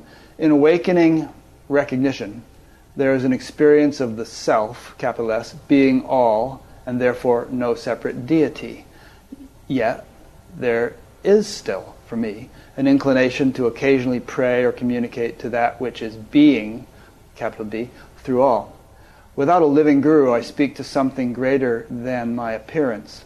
Does prayer or a heart's calling to something greater, even within the, the self as self, capital S, have an effect? Is it heard and responded to by a greater awareness? Nice question, Cynthia. Very nice question. Very subtle question, and I think it, it cuts right to the chase of uh, of of one of the kind of most dysfunctional myths that we've brought along when you know Western seekers, awakeners began to jump sort of willy nilly into models that were just emerging from the East. So we get the idea that the non dual is the top of the pinnacle, and all these sort of provisional, transitory senses of selfhood are simply unreal. Mm-hmm. And once you hit non dual and recognize your oneness with the all, you never go back again. And those other kinds of prayers of like getting down on your knees and saying, Lord, help me, uh, uh, you know, are no longer valid conveyors of truth, but they are just seen as, you know, immature. Mm-hmm. We still have a lot of that thinking. But I think the fact is it's all, all the time that we human beings, as long as we're in human skin, are always mediating in a creative way, like honeybees, between the finite and the infinite. And as Ken Wilber pointed out so brilliantly, another of his many helpful tools in his spirit in first, second, and third persons, he points out that that whole channel of thou-ness, that whole channel of, of adoring and of worshiping and being devoted is not, as it's often construed, an immature channel. It's not something that you outgrow when you realize your oneness with the all, but it's a very, very real participation in the heart energy and the basic intimacy of the field. That, that the felt sense nature of the universe, of I-ness, of realness, is thou-ness. Mm-hmm. And we never transcend it. And when we become so arrogant as to say, I am the all, and then there's nothing left to bow the knee of the heart to. Uh, you've simply frozen. That we have to move in these lower levels of selfhood, uh, these more provisional ones, are extremely not only useful but sacred as channels uh, for the energy of adoration, devotion, and humility, which are the life giving, transforming substances that water the life of this planet. Nice. Um, you know, I don't know if people realize this, but all the sort of non-dual heroes that people refer to these days, such as Ramana, you know, Nisargadatta, Papaji, Shankara, all of them, they were all very great devotees. I mean, mm-hmm. know, either to different aspects of God, such as Kali or Shiva or this or that, or to their own gurus or whatever. But they were really into devotion. And Shankara actually said, he said, the intellect imagines duality for the sake of devotion. So there was seems that there was a sweetness in devotion that they didn't want to miss out on. And here's an exactly. interesting, here's an interesting quote from uh, Nisargadatta, which everyone knows who he is. He said, "Forget I am that." He said, "I realized so much more since then. It's so much deeper." He said that shortly before his death. Yeah, yeah. That Raymond Panikkar, the great Christian non-dual master, said, you know, he realized that he was uh, he was the thou of an I.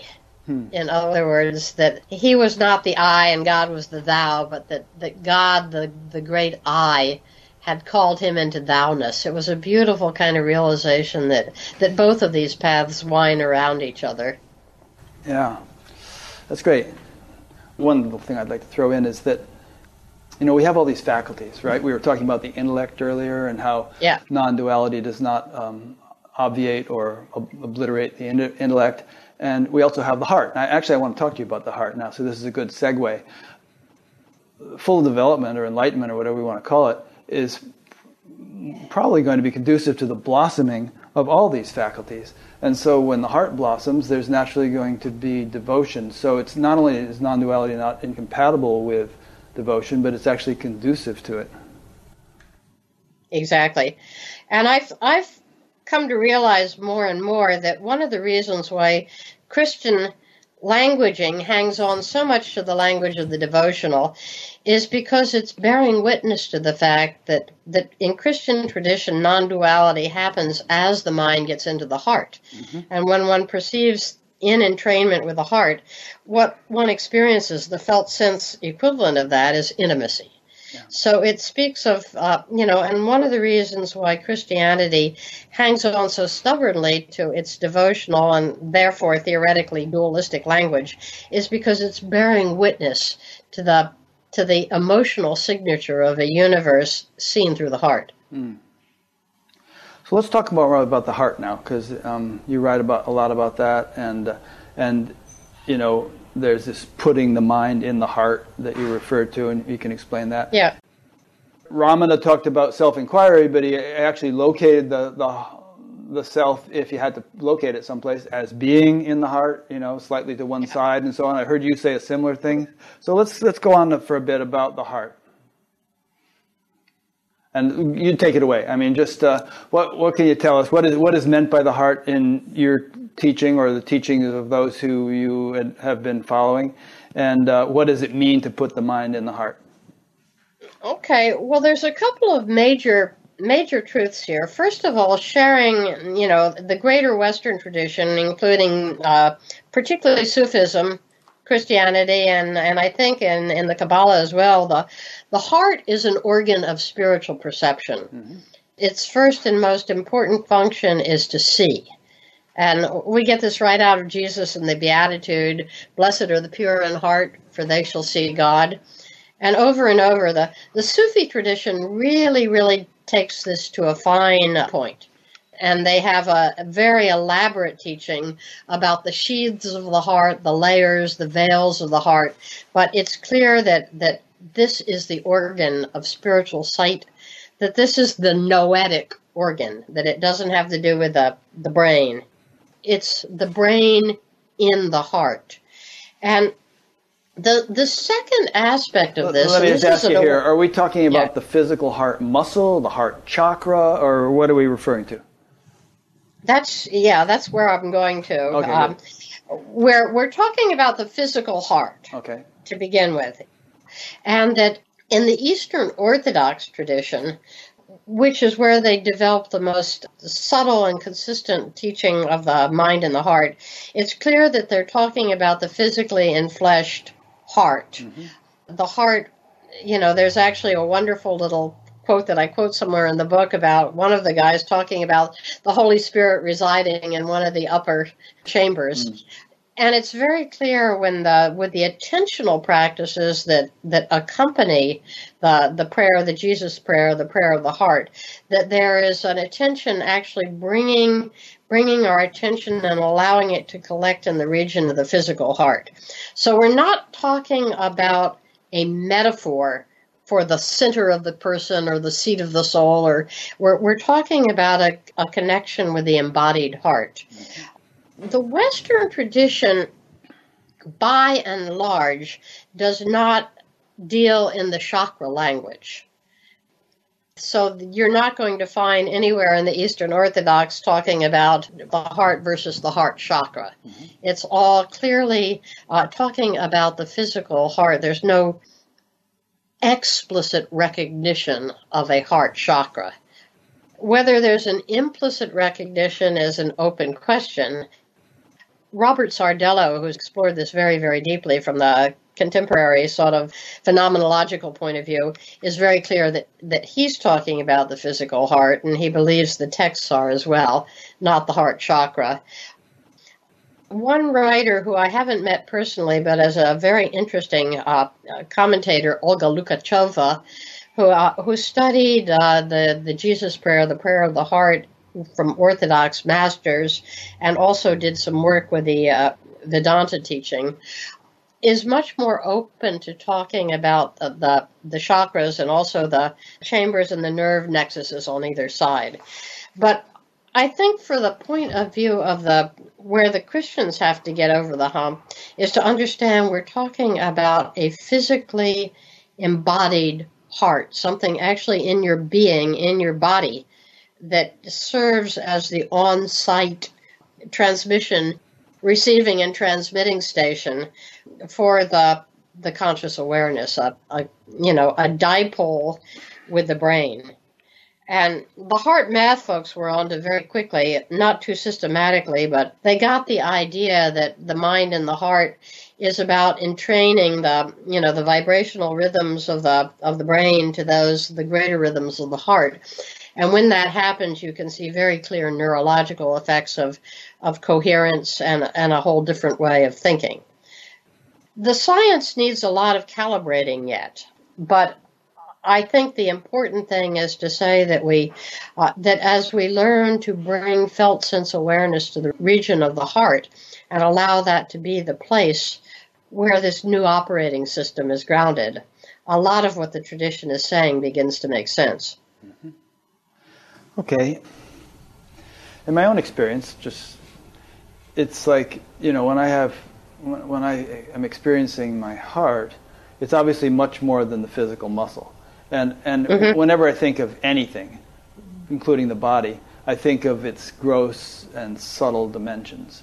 So yeah. e- even though chakras and all that may not be a, a thing in the, in the Western in Western tradition, doesn't mean they're not real, or that we don't yeah. have a subtle body, or that there's not a subtle kind of correlate to every gross form. Exactly. There, yeah. there manifestly is, and the the Western tradition has been slow to emphasize that because it's always been a little bit spooked about talking about energy. Mm-hmm. But I think that it's becoming more and more clear that, you know, even as we understand how the heart works, it's an electromagnetic resonator much more than a pump, that it's dealing with energy bandwidths. Yeah, you also say in your book that the heart is an organ of spiritual perception. Its primary function is to look beyond the obvious. And, uh, and obviously, that's rather absurd if we're just talking about the blood pumping muscle. you know, exactly. how could that be? Exactly. yeah. Here's another thing you say, which I, I think will help our discussion. You say that the heart seems to mediate between our individual self and a universal process while being representative of that universal process. So it almost sounds like you're describing it as a sort of a a lamp at the door between the universal and the individual. Yeah, yeah, yeah. You know, and, and in that I'm spinning off of a wonderful line from Joseph Chilton Pearce, mm-hmm. who really thoughts, uh, who really sees the heart as the ombudsman of divine love in a person, whereas the mind is the ombudsman of our individual particularity. Mm. It's not very scientific, but it's a lovely image to think of the heart in anything as the ombudsman of divine love. Explain incarnate. that word for those who might not have English as their native language or whatever. Ombudsman. Well, ombudsman, of course, yeah, is the one in a in a university system or a corporation is the one who's really appointed to be your uh, your supporter, your defender, uh, proactively to champion your cause, okay. your spokesperson, your your DA. uh, and you say the heart needs to be purified. It gets jammed by lower level noise, the passions which divide it. A heart that is divided by competing inner agendas. I love this. A heart that is divided by competing inner agendas is like a wind tossed sea, unable to reflect on its surface the clear image of the moon. Yeah, yeah. And of course in the in the classic tradition of the West, which was in in effect up till at least the 19th century, the passions didn't mean your drama. It didn't mean your joie de vivre or your vital elan like we now see it today. Passion is a very specific, even technical word, essentially meaning stuck emotions. Mm-hmm. It's a lot of emotion, a lot of energetic turbidity and turmoil stuck around a fixed agenda or fixed sense of self. Mm-hmm. So your classic emotions, if you if you look at even the AA MAD bad, sad, glad. You notice they all have a point of view in them. They're all with regard to me. You know, and what's bad for me makes somebody else glad. Mm-hmm. So when things get stuck, when the feelingfulness, the flowingness of that energy gets stuck around a personal agenda, particularly an unconscious one, or a very identified one, then you get stuck in the situation called the passion. And what that does classically, it's a it's a direct quote from the, the from one of the great desert fathers or the Russian fathers in the Philokalia. The problem with the passions is they divide the heart. Mm. In other words, they make it incapable of functioning in its primary function as an organ of sight. And when Jesus says, Blessed are the pure in heart, for they shall see God, he doesn't mean blessed are those who don't have sex, for they shall see God. purity and purity in heart meant undividedness. It meant the field was not uh, parceled out and, and entrapped and held held captive to the passions. Yeah. So a lot of the work was teaching what in the in the East has the wonderful name non-identification equanimity, the capacity not to not to reactively grab onto things and make it all about me, all about my drama. Because when you do that, you're sabotaging the capacity of the heart to really process cosmic feelingfulness. Nice. And in your book, you say, attention of the heart is attained not by concentration, but by letting go of all that one is clinging to, that would be the passions, I guess. Relinquish, yeah, relinquishing the passions and relaxing the will. So that kind of brings us full circle to what we were talking about before with centering prayer and meditation, which is exactly kind of a surrendering process of releasing the grip, like you you you demonstrate yeah. by dropping a pencil or something. You know, how hard is it? Exactly. Yeah, that's what centering prayer is. It's releasing the grip, mm-hmm. and so that's one of the two joysticks, if you wish, for really beginning to move towards the new program. Because when you let go of that which you're grabbing, or which is more likely grabbing you, then uh, then you're clear, clearing the space and you're returning the the heart to its pure, or if you want to call it that, virgin state of non-attachment. So that's that's the practice. That's the piece that centering prayer captures and works on so brilliantly. That classic, repeated, small, teaching people to let go when they're trapped, mm-hmm. to let go when they've grabbed on. And when you begin to learn to do that in the laboratory of meditation, just practicing releasing, releasing, releasing, it has carryover value into life. You begin to spot more carefully when you're getting seized in the grip of a of an anger or an entitlement or a self justification, and you do the same thing because it's come to represent prayer to you. Prayer is release. So then you're really working that. The other joystick, of course, is the concentrating of attention at the sensate level in the region of the heart, which is an advanced practice which should most likely be done under a guide. It traditionally has. But those two together, the letting go of the attachments, which is the preparatory for recognizing and letting go of passions, keeping your heart clean, keeping your heart virgin, is is really supremely the work of centering prayer, mm. which sets us up to move into that sight, that organ of luminous sight, impregnated with love because it's in the heart. And I suggest, I would surmise that you know, if your heart isn't clean and virgin, then somehow cleaning it and restoring its its uh, integrity and purity. Right, and and these there could are be a lot of detritus that has accumulated, you know. Yeah, and it's it's moment by moment. And uh, you know, if you take virgin and pure and clean not to be idealistic states, but as a a nanosecond and something that's always moving, we're attached mm. or unattached, and in every instant we're grabbing on and letting go and grabbing on and letting go. So the use of the word virgin, which is my word, is simply to say it looks at the place where we've let go, where we're not grabbed or grabbing or entitled or clinging or clutching, mm-hmm. um, either to something really simple like a thought or a state that we prefer or anything, but we're able to just be there with the is. That's the virgin state, the, the state of equanimity. And the impure, which we fall into, we tumble into it, you know, almost with every breath, is the the grabbing, the fixated, the clinging, the insisting, the all that. So it's flow. It's not one or the other. Neither one can be a steady state without the other, at least in this life, I think. But as we're more quick to recognize when we get trapped and pulled back into the small self, and the heart goes offline like my television camera uh, because its its energy is being absorbed in the passions. If we recognize that a little bit more clearly, then we can move back to it uh, much more quickly into a state where we're in touch with those non-dual currents and moving with the skillful skill and action of the yoga. Yeah. I would suggest that uh, even though it is a moment to moment process, at the same time, it is a phenomenon that the heart and the nervous system in general accumulates impressions, deep impressions. Yeah. And that the more burdened one is by those impressions, deeply rooted, the more inclined one will be to sort of act re- reactively or impulsively or inappropriately and, and so on. And so, you know, we have our work cut out for us as, as a long term project to progressively, even though there's a moment to moment thing to be done. There's a, also progressive uh, purification yeah. to be accomplished. Exactly, and and you watch it. The mature people who put in their years in the journey.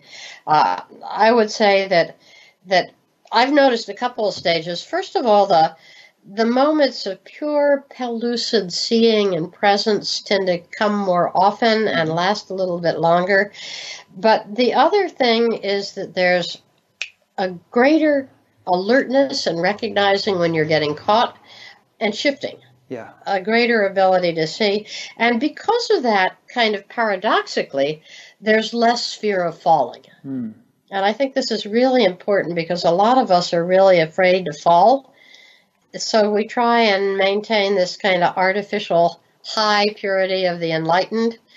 Uh, I think that's great when you're in your 60s, but for the ones that get older and you watch them growing, uh, they they're totally not afraid to be essentially simply human mm-hmm. because they know that quickly they can, you know, they can smell from the inside when it's gotten caught.